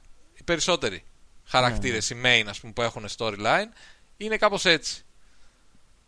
Ε, οπότε ο Θείον φτάνει εκεί που του λέει ο Μπράν ότι ξέρεις είσαι καλός. καλός. καλός. Ε, είσαι καλός άνθρωπος ας πούμε. Δεν, ε, ξέρεις, δεν περασμένα ξεχασμένο ουσιαστικά Ναι, και όλα σε ευχαριστώ, καλά. Του λέει thank you. Ναι. Ξέρει ο Θείον και εκεί κοιτάζονται ας πούμε λίγο χωρίς να μιλάνε Ξέρει ο Θείον ότι ξέρεις τώρα. Θα πεθάνουμε. Εδώ δεν υπάρχει way out. Πρέπει να φύγω, ας πούμε, ηρωικά. Κάνει το do στο Night King το χειρότερο do. Το χειρότερο. Δηλαδή, όταν ξεκινάς, ξέρεις ότι έχεις 0%. Σε βλέπει, σε βλέπει. Σε βλέπει. 0%. Ε, την τρώει αντρικά, Ναι, ναι, έπρεπε. έτσι. Ε, αλλά δίνει το, το χρόνο στην Άρια. Αυτά τα λίγα δευτερόλεπτα που χρειαζόταν. χρειαζότανε. Το σπριντάκι αυτό της Άρια. Ναι, ναι. Ε, να φτάσει στον Μπραν. Θα το πάμε λίγο στο τέλος αυτό το αφήνω. ναι, το αφήνω και εγώ το έχω αφήσει για τέλος. Να δούμε τι έχουμε αφήσει πίσω. Έχουμε αφήσει Έχω και την εγώ κάποια. κρύπτη. Κρύπτη. Καταρχήν, φοβερό, Ωραία σκηνή εκεί. φοβερή το ξύπνημα των νεκρών ε, μέσα στις κρύπτες. Βέβαια. Έχει πει ο Βάρης στην ατακούλα του α, ότι ε, αστιάκι είμαστε τουλάχιστον ήδη σε κρύπτη. Ναι. Ε, πολύ ωραίο το ξύπνημα και μέσα από, τους, ε, από τις πέτρες ας πούμε που, Που βγαίνουν που ουσιαστικά οι βγαίνουν, Stark ε, και οι- τα λοιπά. ναι, ναι. Ε, πιστεύεις θα έπρεπε να το περιμένουν ότι Ναι. να μην βάλω στην κρύπτη ας πούμε που έχει μόνο πτώματα και ο άλλος είναι αυτός που σηκώνει τα πτώματα ναι, ναι. γιατί να βάλω εκεί ότι τους άμαχους Ναι, αλλά για κάποιο λόγο και εμείς δεν είχαμε στο μυαλό μας ότι... Δηλαδή ποτέ δεν είχε ξυπνήσει κάποιος μέσα ναι από το... Στο βασ... στα, στα, στα μέρη που ξέραμε, ας Ναι, γιατί πούμε. δεν είχε φτάσει ο Night King. σε- Έχει και ένα bandwidth. Όχι bandwidth, πώς το λένε. Ένα τέτοιο που φτάνει. Ναι, ναι, Ας δεν πούμε, είχε... που μπορεί να τους ναι. σηκώσει όλους. Ναι, ναι, ναι, ναι. Έπρεπε να είναι Πόσο πιο πιάνει κοντά. το Δεν σήμα, έπιανε που- γεραία. Δεν Δεν βγαίνει το έπιανε σήμα, δεν γεραία. βγαίνει το σήμα. Ε, Αλλά ισχύει ότι δεν ξέρω, ας πούμε, εγώ δεν το σκέφτηκα ούτε. Μέχρι να το δω δεν το σκέφτηκα. Ναι, εγώ έλεγα στην φάση ότι λες να μπορεί, αλλά λέω μετά μπορεί και να είναι στάχτες γιατί αυτοί τους καίνε. Δεν, ξέρω, Ναι, ξέρεις, ναι, δεν ναι. ξέρεις ακριβώς αν είναι το πτώμα το. Αλλά δεν πτώμα. ήταν. στα- Δεν ήταν στάχτες. Ε, πολύ ωραία σκηνή με. με Tyrion και Σάνσα. Φοβερή σκηνή. Εμένα αυτή ήταν η πιο συγκινητική σκηνή, ας πούμε. Ένα- Και παίζαν πάρα πολύ όμορφα. Απροσδόκητο ζευγάρι δεν το αποκλείω. Το θέλω. Το θέλω προσωπικά. Ναι.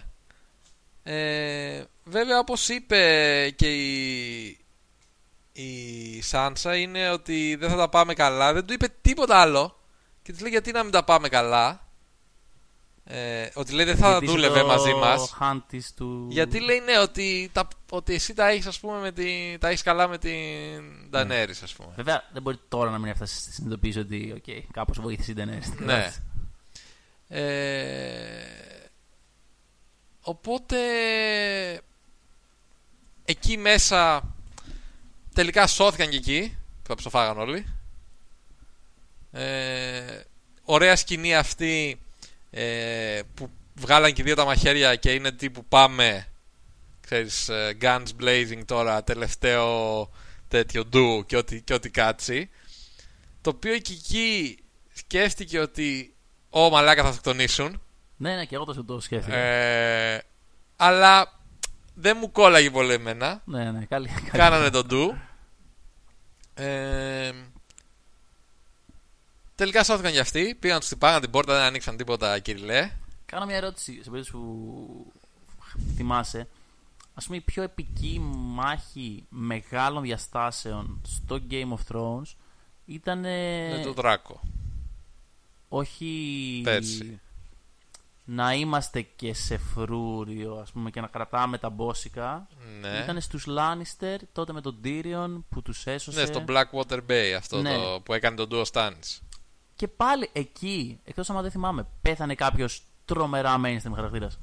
Δεν θυμάμαι τώρα Οκ, αν ξέρει κάποιος να το γράψει. Γιατί Ναι. έχω μια αίσθηση ότι όσους θανάτους φοβερούς έχουμε δει, ε, η σειρά θέλει να το τελειώσει, να, τους, να, να γίνει ο θάνατος Εκεί που δεν το περιμένεις ας πούμε. και εκεί που δεν τους περιμένεις και με έναν τρόπο που να τον θυμάσαι. Δηλαδή, όχι απλά ότι α, μπαίνω στη μάχη, τάκ, μου κόψω το κεφάλι, ξέρω, Ναι. ή ότι πρέπει να γίνει κάπως πιο επικά. Ναι Όπως ας πούμε πλησιάζαν τον Τζοσνό 30 νεκροί. Εάν τον τρώγαν απλά 30 νεκροί, έτσι «Α, δεν έγινε και τίποτα. Δεν είναι κοντζαμάν Τζοσνό. Έχει Ναι. περάσει τόσο και τόσο. Οπότε κολλάει σε τέτοιες επικές μάχες το να μην χάσεις τον πολύ mainstream. Από τη στιγμή που δεν χάνεις τη μάχη, οπότε δεν τελειώνει το, η σειρά ολόκληρη. Και πιστεύω πάρα πολύ. Υπάρχει κάτι επίσης στα, στο- στα σενάρια. Δεν ξέρω τώρα πώς θα το πάει το, το Game of Thrones. Ότι αν μία οποιαδήποτε ταινία πιάσετε η, λίγο πριν το τέλος πάει καλά, θα τελειώσει άσχημα. Και αν Ναι. οποιαδήποτε ταινία λίγο πριν το τέλος πάει άσχημα, θα τελειώσει καλά. Ναι. Και συγκεκριμένα, αν στη μέση της πάει καλά, θα τελειώσει καλά. Αν στη μέση της πάει άσχημα, θα τελειώσει άσχημα. Ωραία. Τώρα τσιμπάμε μέση- ως κοινό και κατηγορούμε ότι α, μαλάκωσε τον Game of Thrones Ναι. και κερδίζουμε, δεν πεθαίνει κανένας. Η Σέρση είναι πίσω και περιμένει. Ναι. Δεν πιστεύω μία στο Ναυλωμένη η Cersei τώρα. εκατομμύριο. Α, καλά, ναυλωμένη. Και κυριολεκτικά κιόλας γιατί έχει Ναι, και ναι, το ναι. πλοίο των άλλων. Ε, δεν υπάρχει περίπτωση ενός ωραίου happy ending για τον Game of Thrones. Δεν υπάρχει καμία περίπτωση. Εντάξει. Υπάρχει περίπτωση Ναι. το διφορούμενο ότι χάσαν πολλούς, αλλά τουλάχιστον πέθανε η Σέρση και πήγε στο θρόνο κάποιος, δεν ξέρω. Αλλά αν είναι το Game of Thrones για να μείνει on brand, πρέπει να μας σοκάρει άλλη μια φορά, πιστεύω. Ναι. Οπότε κρατήστε το σαν πρόβλεψη ότι φοβάμαι πάρα πολύ για τη συνέχεια της σειράς. Κοίτα. Και περνάμε λίγο τώρα και στο τελικό Στο κομμάτι. ας highlight. πούμε. Ντενέρις. Μέτρια εμφάνιση. Έφαγε με δράκους, έφαγε όμως πράγμα. Έπαιξε πολύ ξύλο εκεί με δράκους. Ωραία μάχη αυτή με τους δράκους πάνω από τα σύννεφα με το φεγγάρι και μετά μέσα στα, στο τυφώνα εκεί πέρα. Ψαχνόντουσαν, έπεσε ένας δράκος πάνω στον άλλο. Μετά παίξανε ξύλο οι δράκοι. Ωραίο αυτό, μου άρεσε. Ωραία. Τζον Σνόου μέτρια εμφάνιση. Τζον Σνόου πολύ μέτρια εμφάνιση. Δεν εμφανίστηκε δηλαδή Ωραίο και στο αυτό, τέτοιο. γιατί το περιμένεις Έπαιξε πάντα- λίγο εκεί με κατέβηκε και κυνήγησε τον, ε, Ναι, τον Night King. σίγουρα τους νεκρού. Σήκωσε άλλο και αυτός. Κόψαμε. Εκεί κόψαμε λίγο. Έξυπνο. Ναι. Ε, η Ντανέρη το προσπάθησε να τον κάψει. Όλοι ξέραμε ότι εντάξει, Δεν υπάρχει περίπτωση. δεν υπάρχει περίπτωση. Δηλαδή και αυτός ήταν πολύ χαλαρός. Ναι. Είδε τον δράκο φάτσα κάρτα τώρα και σου λέει: Έλα, τι έγινε. Και Ελάτε. εκεί που έφ, έπεσε, πώς το λένε, ακόμα πιο αρνητικό για την Daenerys είναι ότι χαμογέλα γιατί που σε γάμισα. ναι. Ρε παιδί μου, περίμενα να τον δεις κιόλας. ναι, ναι, ναι, ναι, ναι. Ε, οπότε γενικότερα και οι δύο αυτοί ψηλομέτρια, τα βαριά χαρτιά που λέγαμε εμείς ότι πρέπει τα βαριά χαρτιά να βγουν ε, μπροστά. Ψηλομέτρια εμφάνιση. Ναι. Όλτριτ de Rozan, αν ήταν respect. Μπράβο. Δεν τραβήκησανε. Ε, Αλλά στο ύψος του Brin Forbes. μπράβο. Αλλά η Άρια έκανε μαλάκα το comeback Τι πραγματικά. έπος ήταν αυτό, ρε φίλε. Το one man Τι show έπος ήταν, τι σκηνάρα ήταν αυτή. που βγήκε πίσω από τα σκοτάδια εκεί πέρα. Και αυτή φοβερά σκηνοθετημένη. Γιατί είναι- δεν φαίνεται μέχρι να έχει κάνει και το άλμα. Είναι στο Ναι. σκοτάδι μέχρι να έχει κάνει το άλμα. Και. Ήταν λέει, πιο μεγάλη πουστιά λέει του Night King και από φίλο που σου βάζει να δεις επανάληψη τα γκολ του στο FIFA. ε, και εκεί πάλι ισχύει αυτό που λέει ο Μπραν ότι όλες οι επιλογές σε έφεραν εδώ που είσαι τώρα. Αυτό. Δηλαδή αυτό που λέγαμε για την Άρια και που μια σεζόν ουσιαστικά τη βλέπαμε να παλεύει εκεί πέρα στο, στο σπίτι, ξέρεις, που ήταν ο, ε, ο τύπος χωρίς πρόσωπο κλπ. Ε, όλες αυτές οι επιλογές χτίσανε αυτά τα skills, χτίσανε αυτό το χαρακτήρα για να φτάσει να αναγνωρίσει και εκείνη ότι ξέρεις εγώ δεν είμαι αυτό. Ξέρεις, έχω οικογένεια, έχω συνείδηση, έχω το ένα, έχω το άλλο. Ε, και να φτάσει τελικά μετά το τρομερό πέπτοκ όπως πρέπει να το επαναλάβουμε της Μελισάνδρε να φτάσει, και αυτή πέθανε έτσι και αυτός σημαντικός θάνατος Ναι, ναι, ναι. ε, Δεν μα- επειδή τον είχε προλογίσει. Ναι. Αλλά έφυγε ωραία. και είχε αυτή. φτάσει και Και αυτή η ωραία 1500 σκηνή, ας πούμε, χρονών. Ότι... Ναι. πολύ ωραίες σκηνές Εκεί γενικότερα που, ε, θέλω να το ξαναδώ αυτό το επεισόδιο λίγο, για ναι, να, το, ναι. ξέρεις, να το δω πιο ήρεμος ε, Οπότε ναι, τρομερή εμφάνιση η, η Άρια. Κάνει το ντου στον Night King, ο οποίος την πιάνει και με τα δύο χέρια και λέει: «Ου, Όχι, ρε Όχι, ρε μαλάκα. Ε, αλλά αφήνει. Switch hands. παιδιά. Αλλάζει το, το, The goat. Ναι, μπράβο. Το, το χέρι στον αέρα α, με το στιλέτο, τον καρφώνει. Καταρχήν το πιάνει. Δηλαδή Ναι. το αφήνεις να παίζει. Τακ, τακ. Ναι. Έπεσε, πάει, τελειώσαμε. Ναι. Το- Και το κάνει επίτηδες. Ναι, επίτηδες. Ναι, το αφήνει, το πιάνει Με το άλλο. με το άλλο χέρι που δεν το κρατάει ο Night King Και την και καρφώνει, την καρφώνει.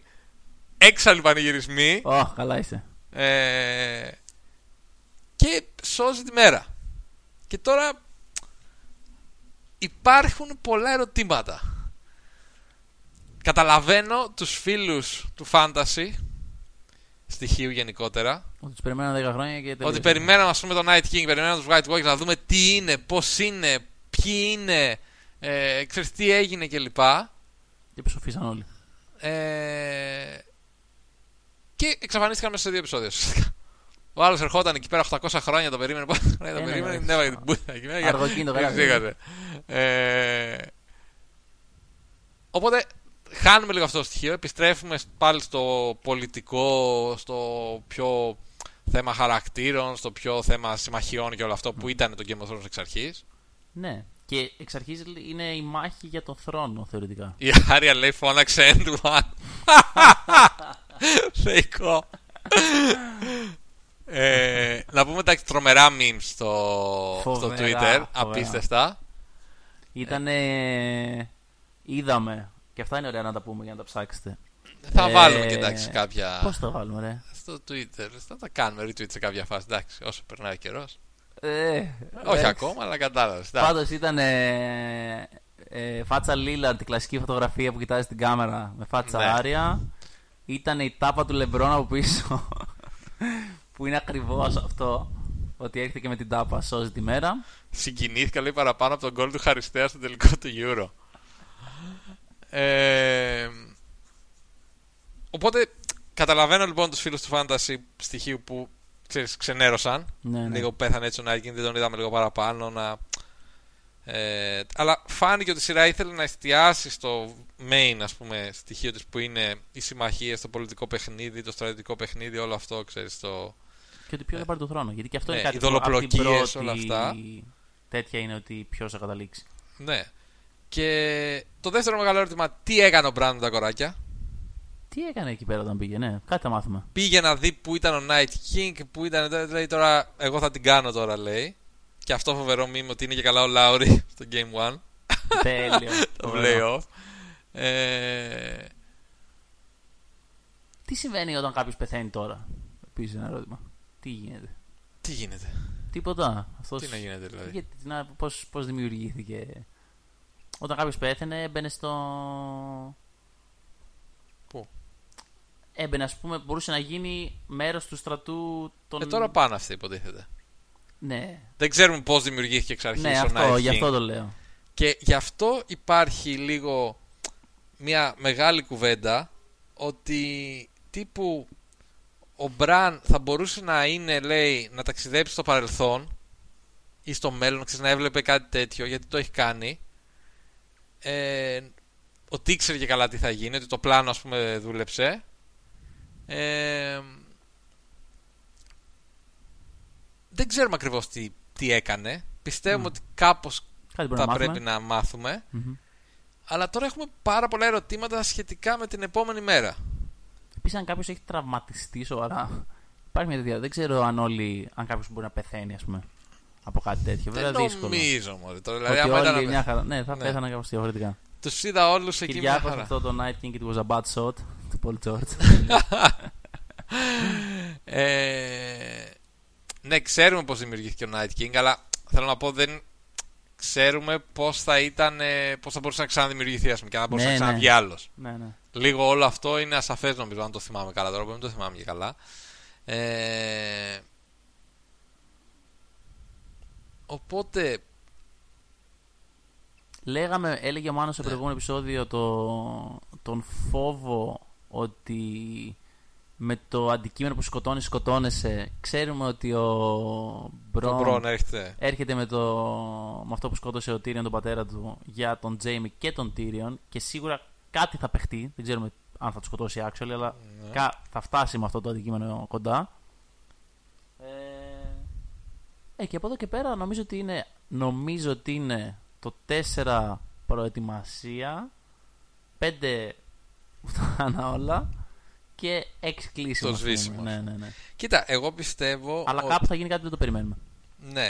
Γενικότερα τώρα όλοι έρχονται αντιμέτωποι με τους εαυτούς τους Ναι, σωστά. και με το, την οπτική που έχουν οι άλλοι για τους ίδιους. Δηλαδή, και Ποιος η είναι Άρια βασιλιάς, ναι. που είναι τώρα ο ήρωας, πώς μπόρεσε να το κάνεις αυτό; Ποια είσαι τελικά; Δηλαδή, όλοι ξέρουν ότι η Άρια είχε περάσει κάτι, ότι δεν ξέρουν ακριβώς. Και μπαίνουν μέσα σε κάποια φάση και αρχίζει, ήταν σαν. ε, Πώς ήταν ο Darth Maul, ξέρω εγώ, στο πρώτο Star Wars. Στο. Δεν θυμάμαι πώς το λέγανε. Ε, και έκανε εκεί πέρα τα χορευτικά και πάλευε. Ε, ξέρεις, ήταν τη φάση. Εδώ. Ε,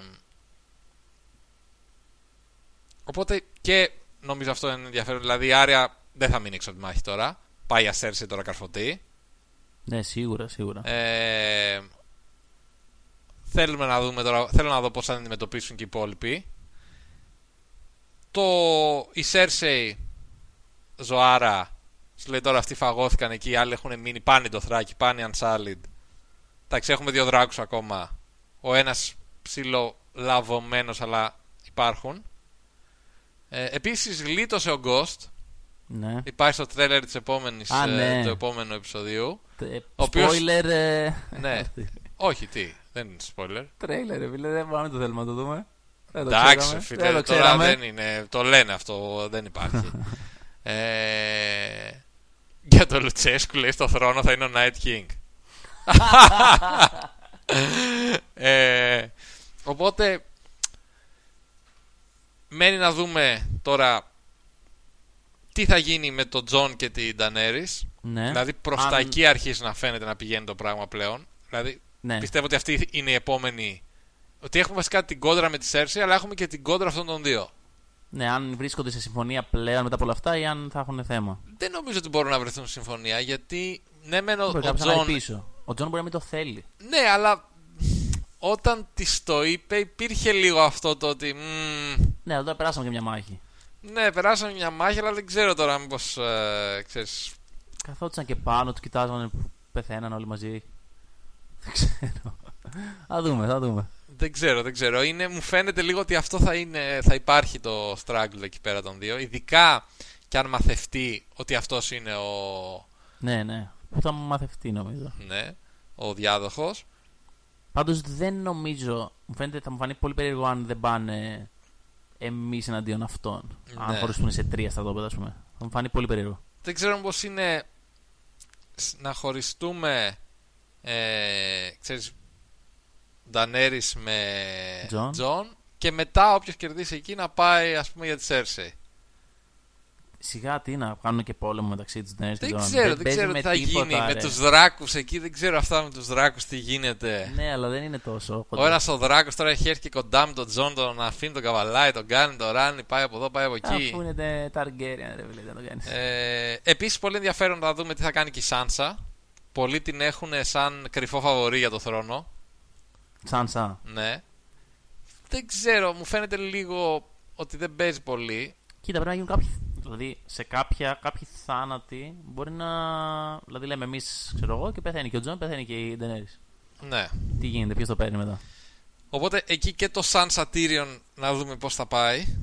Πω, πω, Tyrion το θρόνο. Τέλεια. Ε, υπάρχει και το σενάριο ότι δεν θα έχουμε ένα θρόνο. Τι θα έχουμε ας πούμε ότι ο Βορράς ας πούμε, θα είναι ανεξάρτητος. Ναι, ναι. Θα έχουμε δύο κράτη πλέον. Ε, υπάρχουν πάρα πολλά.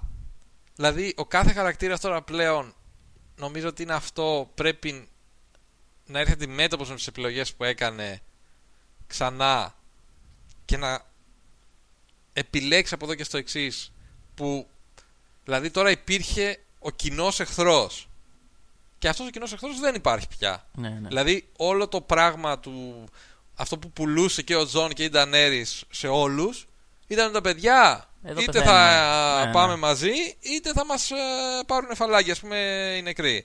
Τώρα αυτοί τελείωσαν. Οπότε τώρα back to reality να δούμε πού κάθεται ο καθένας. Ε, Αυτό θα δούμε στο επόμενο λογικά. Δηλαδή αυτό θα είναι το πολύ σημαντικό από εδώ και στο εξής, νομίζω. Ε, προσωπικά εμένα μου άρεσε αρκετά αυτό το επεισόδιο. Δηλαδή Αρκετά. μου άρεσε πολύ. Α, εμένα- Όχι, δεν είναι πάρα πολύ. τέτοιο. Θα ήθελα λίγο ένα τσικ παραπάνω αυτό με το Night King να δω ας πούμε κάποια πράγματα. Ναι, αλλά αυτό μπορεί να ήταν προηγούμενο επεισοδίο. Δηλαδή, Ναι, ναι, και μπορεί μπορεί να- στη μάχη ή θα ναι, τη ναι, το χάνανε ή θα την δέχομαι, το κερδίζανε. δέχομαι, το δέχομαι. Το λέω γενικότερα σαν παρατήρηση. Ναι, ναι. Και μπορεί να μάθουμε και στο επόμενο. Μπορεί κάποια πράγματα να μάθουμε. ναι. Θέλω να δω σαν τρελός τι έκανε ο Μπραν.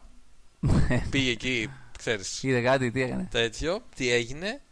Ε, και περιμένουμε τώρα τις επόμενες μάχες. Αυτά. Και κάπως έτσι φτάνουμε στο τέλος. Η ανάλυση του Game of Thrones μπορεί να ήταν σαν την ανάλυση στο playoff. Ε, οπότε τώρα Ντόμ, την πότε θα επόμενη. ξαναπούμε; Την επόμενη Δευτέρα, λογικά, σωστά. Δευτέρα. Ναι, μια χαρά. Ε, Είμαστε στις επάλξεις στα... σε... μετά από κάθε παιχνίδι, στις αναλύσεις και στο facebook και στο twitter και στο instagram παντού ενεργοί. η εκπομπή θα ανέβει στο, α, στο Apple Podcast, στο Spotify, στο Mixcloud, στο YouTube, στο channel μας. Μπορείτε παντού σε όλα αυτά να κάνετε subscribe για να είστε ε, up to date και εσείς να σας έρχεται ειδοποίηση όταν βγάζουμε ένα καινούριο podcast. Ε, Κατευθείαν. Κατευθείαν, πολύ ωραία. Να είστε στο Twitter μαζί μας την ώρα των αγώνων ε, και ξέρεις, εκεί γίνεται πολύ ωραίο παιχνίδι. Τι άλλο έχουμε; Αυτά νομίζω. Αυτά. Stay true. Όλες οι επιλογές σας έφεραν εδώ που είστε τώρα, να το Αυτό, θυμάστε. αυτό. Το θέμα είναι τι θα Έτσι. κάνετε από εδώ και πέρα. Μπράβο. Και shake and bake. What do we say to the god of death? Not today. Shake and bake.